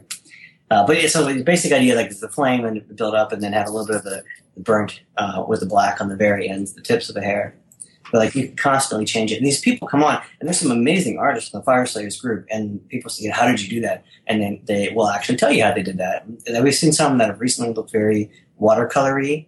Um, some folks from Europe that have painted some really nice different types of style with the hair and the beards, and it's just amazing. Like this one tiny race, uh, you know, no pun intended. Like how much you can really do with this. Uh, I mean, just the variety on the Firestar's page is just incredible. And I kind of feel like people that join almost want to do something that hasn't been done before, so they find a new way, like a new tone that hasn't been hit yet, and a new, a new color of hair, a new color of cloth, and uh, yeah, it's just amazing. There's so much you can do with them. Yeah, I, I think um, is it the Grimfeared or is another one where it's based in kind of has that that a shyish uh, feel to it.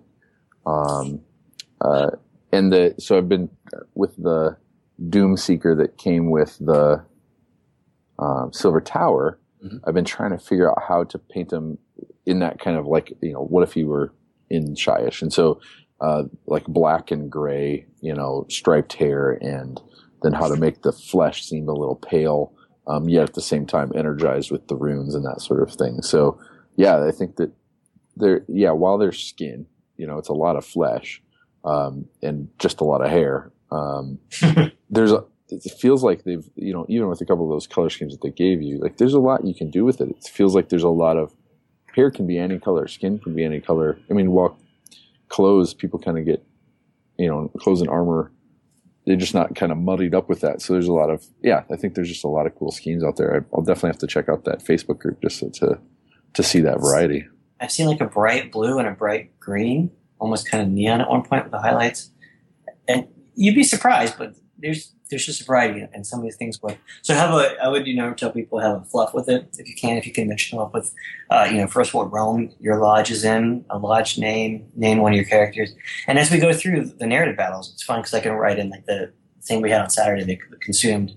I wrote a quick little thing on TGA yesterday about like what happened in the battle and about the rune sun because the rune sons are names in succession because they keep dying and the dad eight sons. It's like that. Um, uh, what was it from Game of Thrones? The uh, uh, the guy who had the, the twin towers, Frey, Walder Frey, has like the you know, ninety six sons and daughters piled around. These guys have all these kids, these sons piled around, and they don't and in the Fyreslayer fluff, they have to either get out and start their own lodge or um, hope that dad dies or help dad die. Right. Maybe I do that. So yeah, there's there's a lot of fluff. So you can write that into the stories, and as characters die, they're kind of comedically expendable. Like, but it works in the fluff, the living fluff, as I as I go on. That's awesome. Nice. Uh, Davy, you got any favorite Fyreslayer uh, schemes? Um, I I do like that. Uh, it, it was the uh, ones based out of the realm of death that kind of paint their face with ash and, and such. Um, but yeah, I I have really enjoyed the more fantastical ones that you know, kind of like the the gray skin and uh, you know flames coming out of that. I, I, those have been impressive. But Kenny was mentioning that uh, the sort of green green hair, green highlight. I saw one with uh, gray skin and then the the uh, green hair and such. And uh, I don't know that I would have thought on paper that it would have worked, but man, it, it looked pretty cool. It was pretty striking.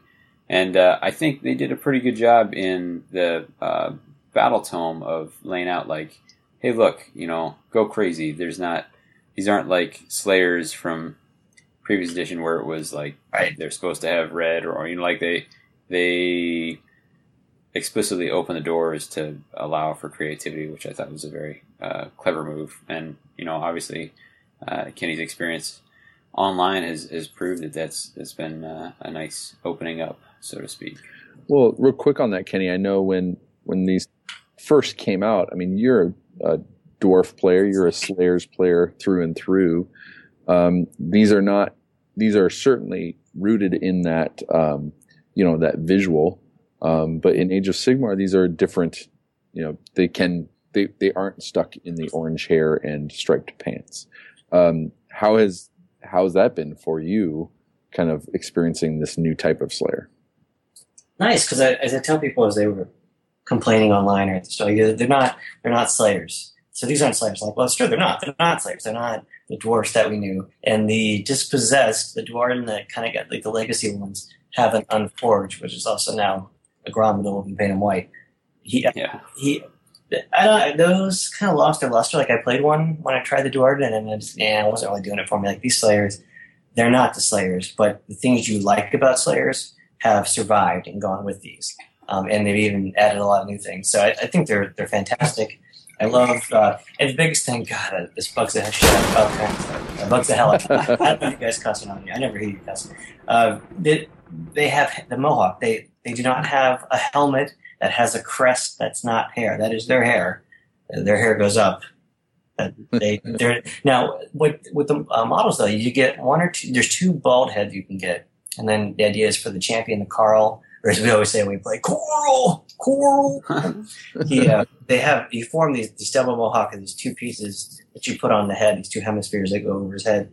Uh, but I've kept usually one in ten uh, bald, just with one of the, the alternate head that the, the champion doesn't have. And, and it's kind of nice as a mix up. Yeah. One guy that doesn't have hair, like who has a beard but doesn't have a mohawk. It's like, what? It's just kind of a nice little visual touch. Yeah, they're different, but I think that if you like Slayers and the things that you were hoping for as a Slayers army, you got. We wanted a ward save or the equivalent of a ward save. We have one. Uh, I mean, our, our basic units, two, two or three of them have a ward save that can be improved with size or with uh, hero synergy. So I think they're a great fun army, and whether whether you take them to be competitive and mix them in an alliance, or if you just have them by themselves, I think they're they're really fun, and they they have a lot of little tools that are built in there. And as they really as the game evolves, and there's more keywords and battalions and war scrolls thrown out, you know they, they have a lot of room to grow. So why don't we take that segue and talk a little bit about them on the table in the campaign phase? The campaign phase. In the campaign phase, we explore how the plastic hits the table, rules, scenarios, new tactics, and narrative campaigns. So, Kenny, uh, I've heard I've heard a lot of theory about him, but you're somebody who uh, has played. I, I I can't make any claims one way or the other, but you you certainly got to be among the uh, more numerous games actually played on the table with uh, with certainly pure fire, Fyreslayers. So we're gonna hit you up with some of your thoughts about uh, about what they look like on the table. So how about uh, we'll start with this? Do you have a favorite unit? Yeah, God, I played I played over sixty games of just Fyreslayers. Oh, uh, boy. yes, I do. So, um, how about I give you a unit and a hero? Sure. Sure. A, Absolutely. a synergy. So, okay. Well, the basic unit, the Vulkites, um, I like them with double weapons because you reroll your misses, and it's you don't reroll once, you reroll your misses. So yeah, yeah, very groovy. yeah, Which- a big deal. Which anytime you, I mean, I've got armies where you can get that from heroes and that sort of stuff, um, and it's fantastic. I mean, your, your, yeah, your your damage output, or your your success rate for the normal, not Kenny person, is extremely amazing. So to have that as inherent is is pretty cool. Yeah, and their unit, uh, they have a, a six up ward save. I'm just going to call it a ward save because we don't have a better term for it. But it grows in number. So as you have, you know, more, if you have like a 10, 10 to 19, it goes to a five up. And then 20 above, it's a four up. Um, so starting with, I found like the sweet spot was kind of starting with 25. Uh, and even with match play, it still works out because you buy them in, in groups of five. Uh, I think, yeah, five for 80 points. They're, they're, they're just great. Uh, and I can't, and when I um, find a way to mix them with, um, for so, I mean, uh, my favorite hero, I guess, would be the Grimwrath Berserker because it has the not it has the potential to attack and do like 36 wounds. I think if you, which of course I never have, but you know, you, you get to fight, and then if you manage to roll uh, equal to or how many wound, unsaved wounds you caused, you get to pile on and attack again. And then when you die, if you die in the combat phase, uh, combat phase, you on a two up, you get to attack again and pile it and you know do the whole thing again. So he's he's definitely very can be very scary. Um, and the Magmadroths are great and the whole thing, but I think probably one of the, the best units, or best heroes, and I often pair this with 25 Vulkite Berserkers, is the Rune Smiter on foot because he can tunnel you. And what's nice is we could come up, so you could tunnel anything. I, my brain was thinking, you know, tunnel a unit. So I was thinking like from old games, tunnel one of the three infantry units. But no, you can tunnel a hero, you can tunnel a, a hero on a Magmadroth, which I've done before, a lot of fun. Um, and so I take like 25 of these guys, and you come up in any of your movement phases. You don't have to roll. You just have to be nine inches away from your opponent, like you do often in a lot of things that come up. Have to be nine away. Uh, and the, the Fyreslayers, they're, they're hornblower. Instead of doing what the dwarfs do, where you get the automatic like four on the, the march, um, you get to reroll one of your dice when you when you uh, charge. So a better chance of getting a nine. And so I do it. I just go for it a lot of times. Get them over there and, and just charge. And when you have um, when you have tables where you, you remove that big unit as a target early on because they can't be shot at, they can't be like zapped away. They're just not there. Uh, you know, it also helps you when you're you, you put the footprint when you're deploying, so you're not cheating and like saying that you have, you know, you're deploying two less units per rune smiter you have, but you're not, you, you're counting them when you do deployments. Uh, but then, like, so you can come up anywhere, and so if you need to get across the board, you know, we have movement of four. The Doom Seeker from Silver Tower is a five, but we have a four. So you, you, need some way to. I always had about front running out front, like, "Hi guys, I run faster than you," and you, you need a way to get over it if it's uh, especially against objectives, uh, or if you're trying to assassinate. I mean, whatever it is, the tunneling is great. So what I tend to do is I, I try to build two smiters, and then as I'm deploying, kind of decide what I want to tunnel. You know, because sometimes it's not always a unit. Sometimes you might want to tunnel a Magmadroth over there to puke on units. Uh, I've, I tunneled uh, the Grimwrath even once just to see what it would do, and it was amazing. Like it was fantastic. It was just like the stars aligned. It was a, they, they had this unit. Yeah, you, One you can probably get him in and around a whole bunch of units, and then his uh, ward save goes way up, right? Yeah. Isn't that what it? He, He has a six, and uh, per unit within three inches, it go, per enemy within three inches, it gets better. So I had that in a game against Seraphon where he kept bringing in enemies around me, and I kept having a two up. and was this song and killing everything. you know, that, that's what it was. Uh, yeah, I mean, there's there's a lot of fun units in there. There's three units. To, there's three infantry units that you can get with different builds. There's uh, six characters, and then there's three more of those characters on Magmadroth, so you have nine potential characters. But there's, I feel like there's still a lot of character, and there's a lot of uh, options that you can do Yeah. when you build a list. So you can play them absolutely with just Fyreslayers and without any. You, if you're going to be super competitive, you know you have to understand that you're not going to have magic, you're not going to have um, unbinding, you're not going to have uh, Mystic Shield or whatever this other kind of stuff. But um, and we have very few outputs for for mortal wounds, but you're electing to go in and do that. Yeah. And I would tell people to learn more about the Magmadroth and to go to the Facebook page to do that because we're I know I'm taking a lot of time. But the Facebook page we talk about Oh, that's good. And that's, I mean, some people think of the monsters as go in and claw and fang and that sort of thing. but that's where um, the Magmadroth, when he's struck, when he bleeds, he does mortal wounds from his lava, lava blood, right? Yeah, he's unfortunately they're very squishy, and they don't have a ward save, and they are not really great to attack because they need like fours and, and every time I every game like yeah they're just they're not great to do damage output, but we don't have all we have for mortal wounds are Magmadroths the Hearthguard Berserkers that can swing the flails, and there might be one one new thing now. Um, but The shields. the, the shield guys on a six, they throw their shield when they run. So like we need that, uh, and so like he, he, I found the Magmadroths earlier on is more useful to die, to go out there and to bleed.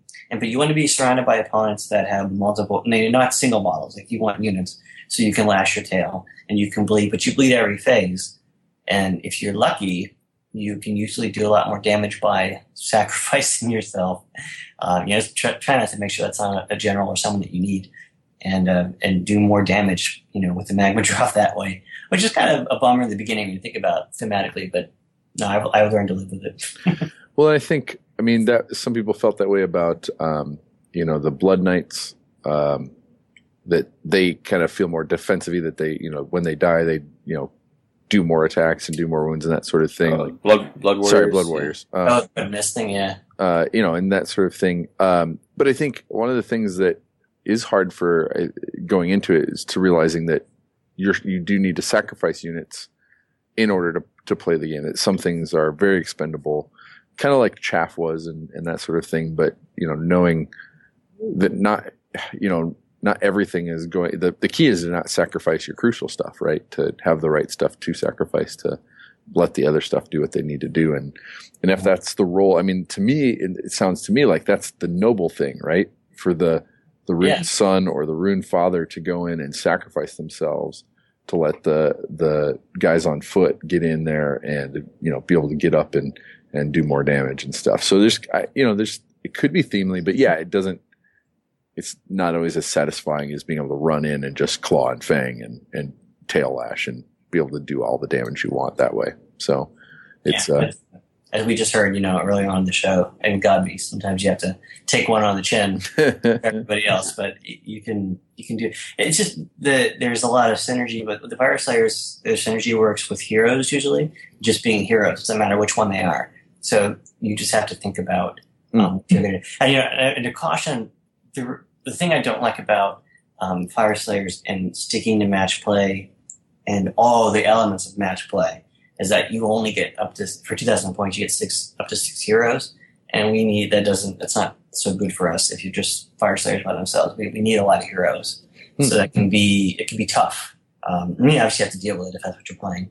And the area games is kind of nice because we just we, we just cast off the those limits and you know bring what we want uh, but but it's something you have to just be aware of if you're going to do solo Fyreslayers and you're stuck and you, you absolutely want to do match play and stick to what it has in that third part of the game, and you got to think about what you're going to bring for your heroes.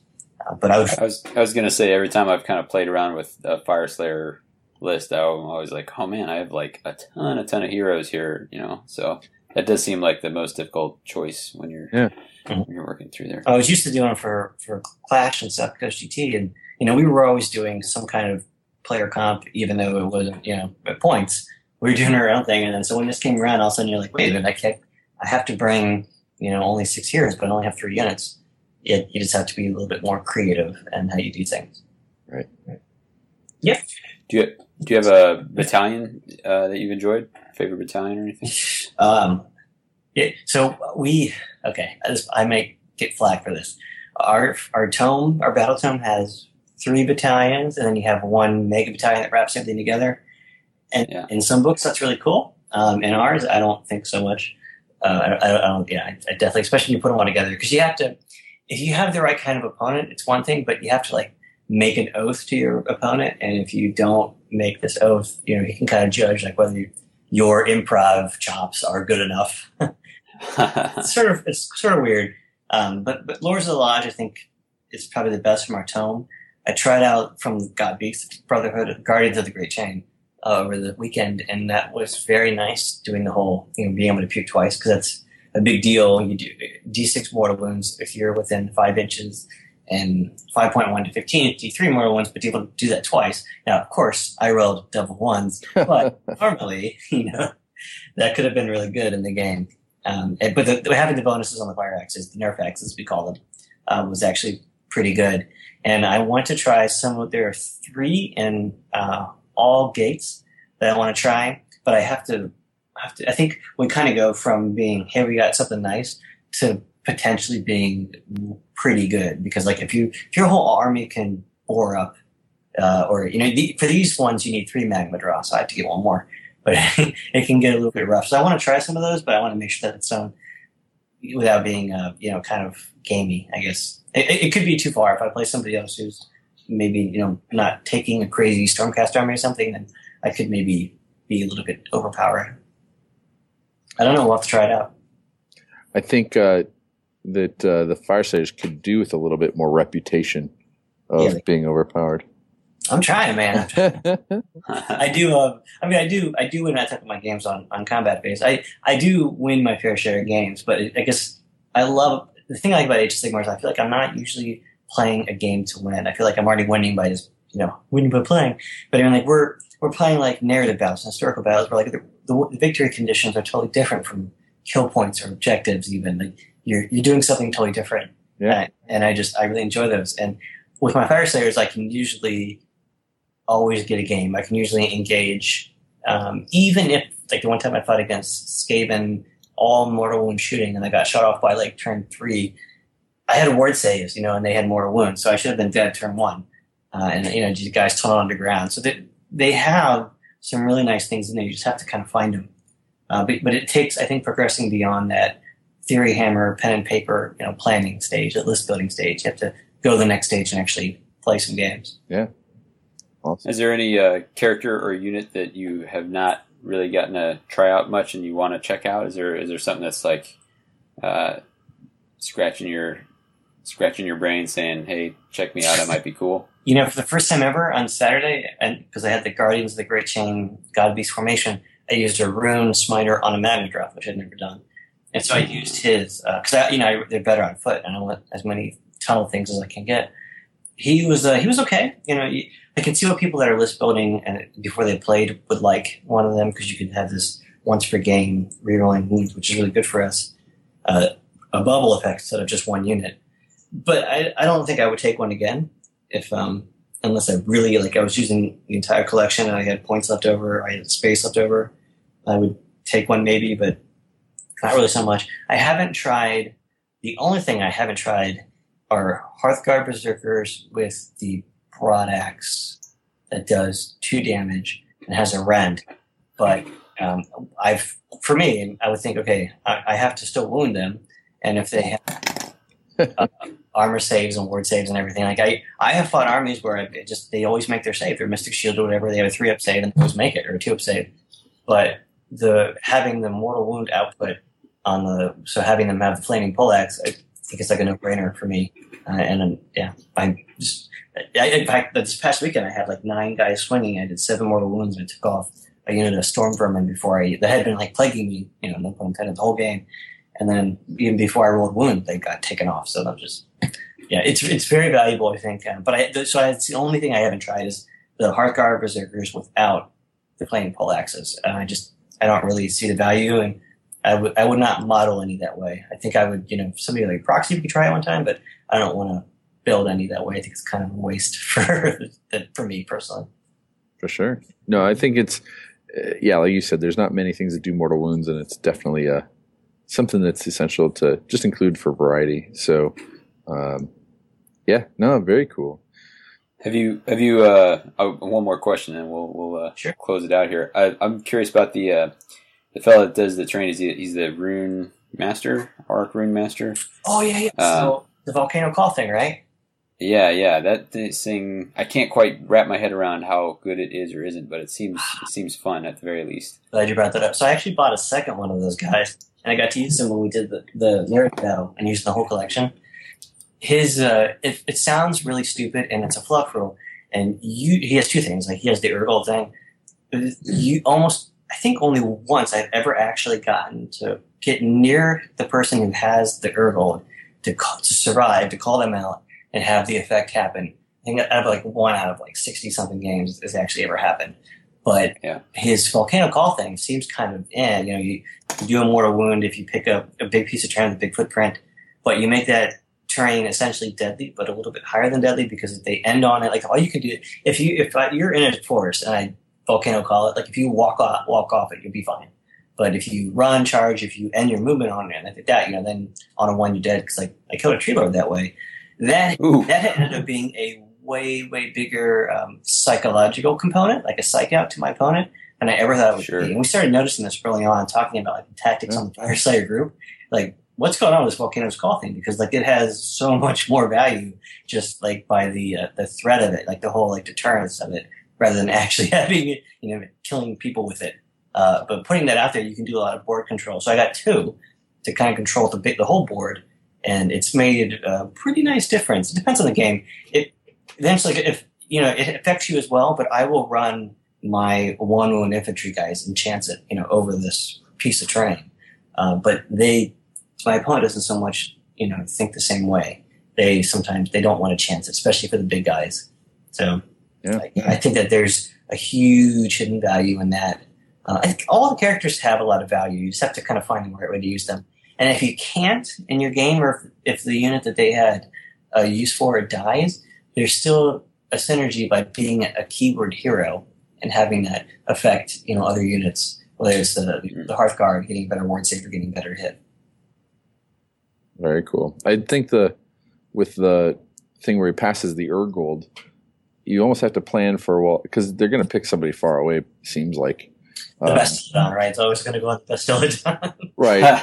but then if you can use your rune smiter on foot to teleport or to, to tunnel and bring somebody really close to that, um, you know, it seems like you, but you're you're using that key thing to achieve, you know, what that's doing. I suppose it depends on what they pick and whether it's worth going after it. Yeah, I did it once. I popped over and I was like, he's got, he's got it.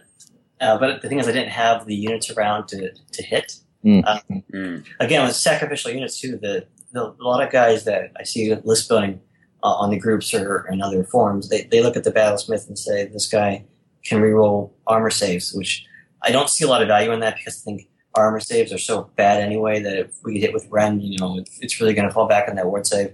But that you, I think that battlesmith has to die strategically because if you have a game with objectives, or if you're holding a battle line, you know, and you have a bunch of guys around this guy, uh, when he dies, there's this, they have this rule called none shall defile the icon.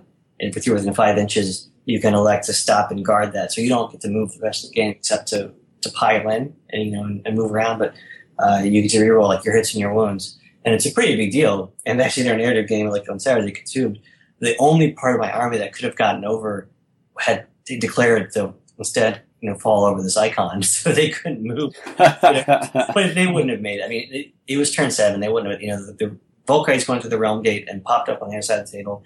They wouldn't have made a difference anyway. Was just kind of funny to see it backfire, you know, in the game. like, no, this is the fluff.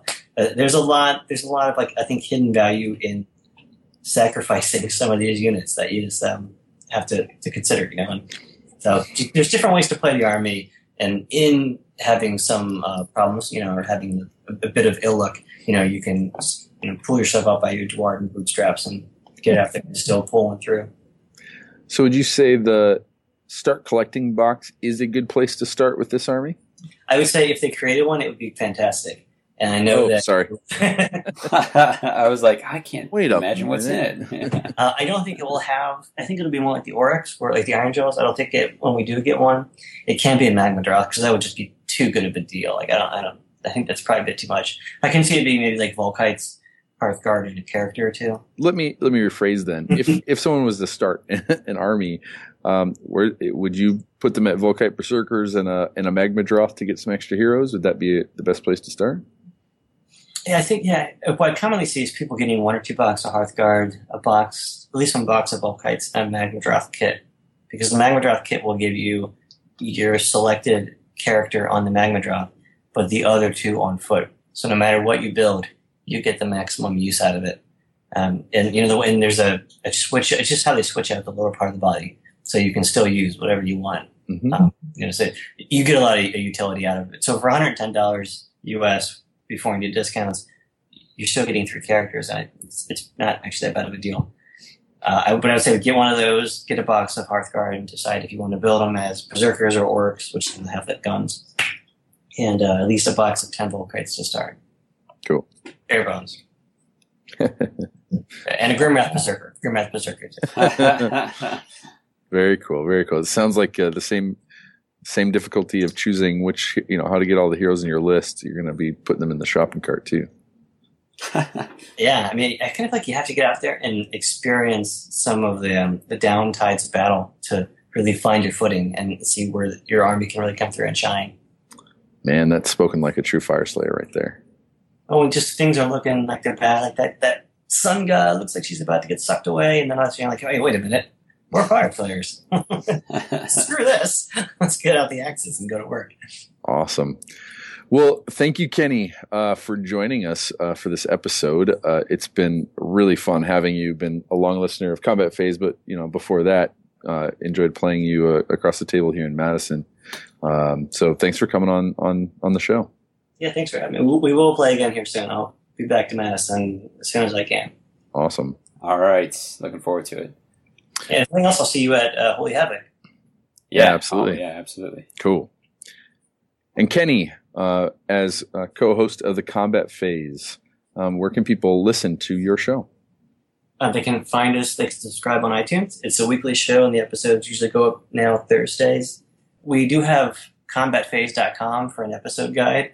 Robert, my co-host, is not always on top of that, so you may not find the numbers match up to what's coming out. Uh, so I'd recommend you know subscribe on iTunes, or if you go, we have a Facebook page, um, just facebook.com forward slash combat phase, where we, we post episodes, uh, and on Twitter we have at combat phase pod c because we're, we're running out of characters for our Twitter.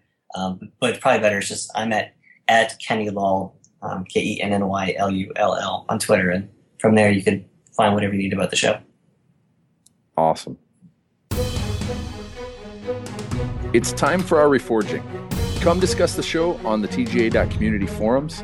Follow us on Twitter at Mortal Realms. Davey is at red underscore Zeke, and Eric is at Stone Monk Gamer. A review on iTunes would go a long way to helping others find our show and dive into Age of Sigmar stories. Lastly, you want to support the show, we have Mortal Realms status tokens available as a free DIY printable download, or for $15 US plus shipping. You can have 60 full color, high quality laser cut tokens to help you keep track of your synergies on your battlefield. Go to thegamecrafters.com forward slash games forward slash mortal dash realms dash status dash tokens and add dash desert if you're interested in desert tokens.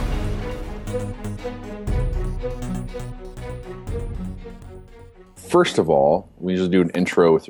Well, I usually use some stupid pun. Um, yeah. So, so mine's gonna be aficionado of the Great Green Twerk because uh, oh I feel like I I think I can work it. I yeah, you. Uh, it might be one of those that works better on paper than it does vocally. So go go go on twerk twerk to twerk.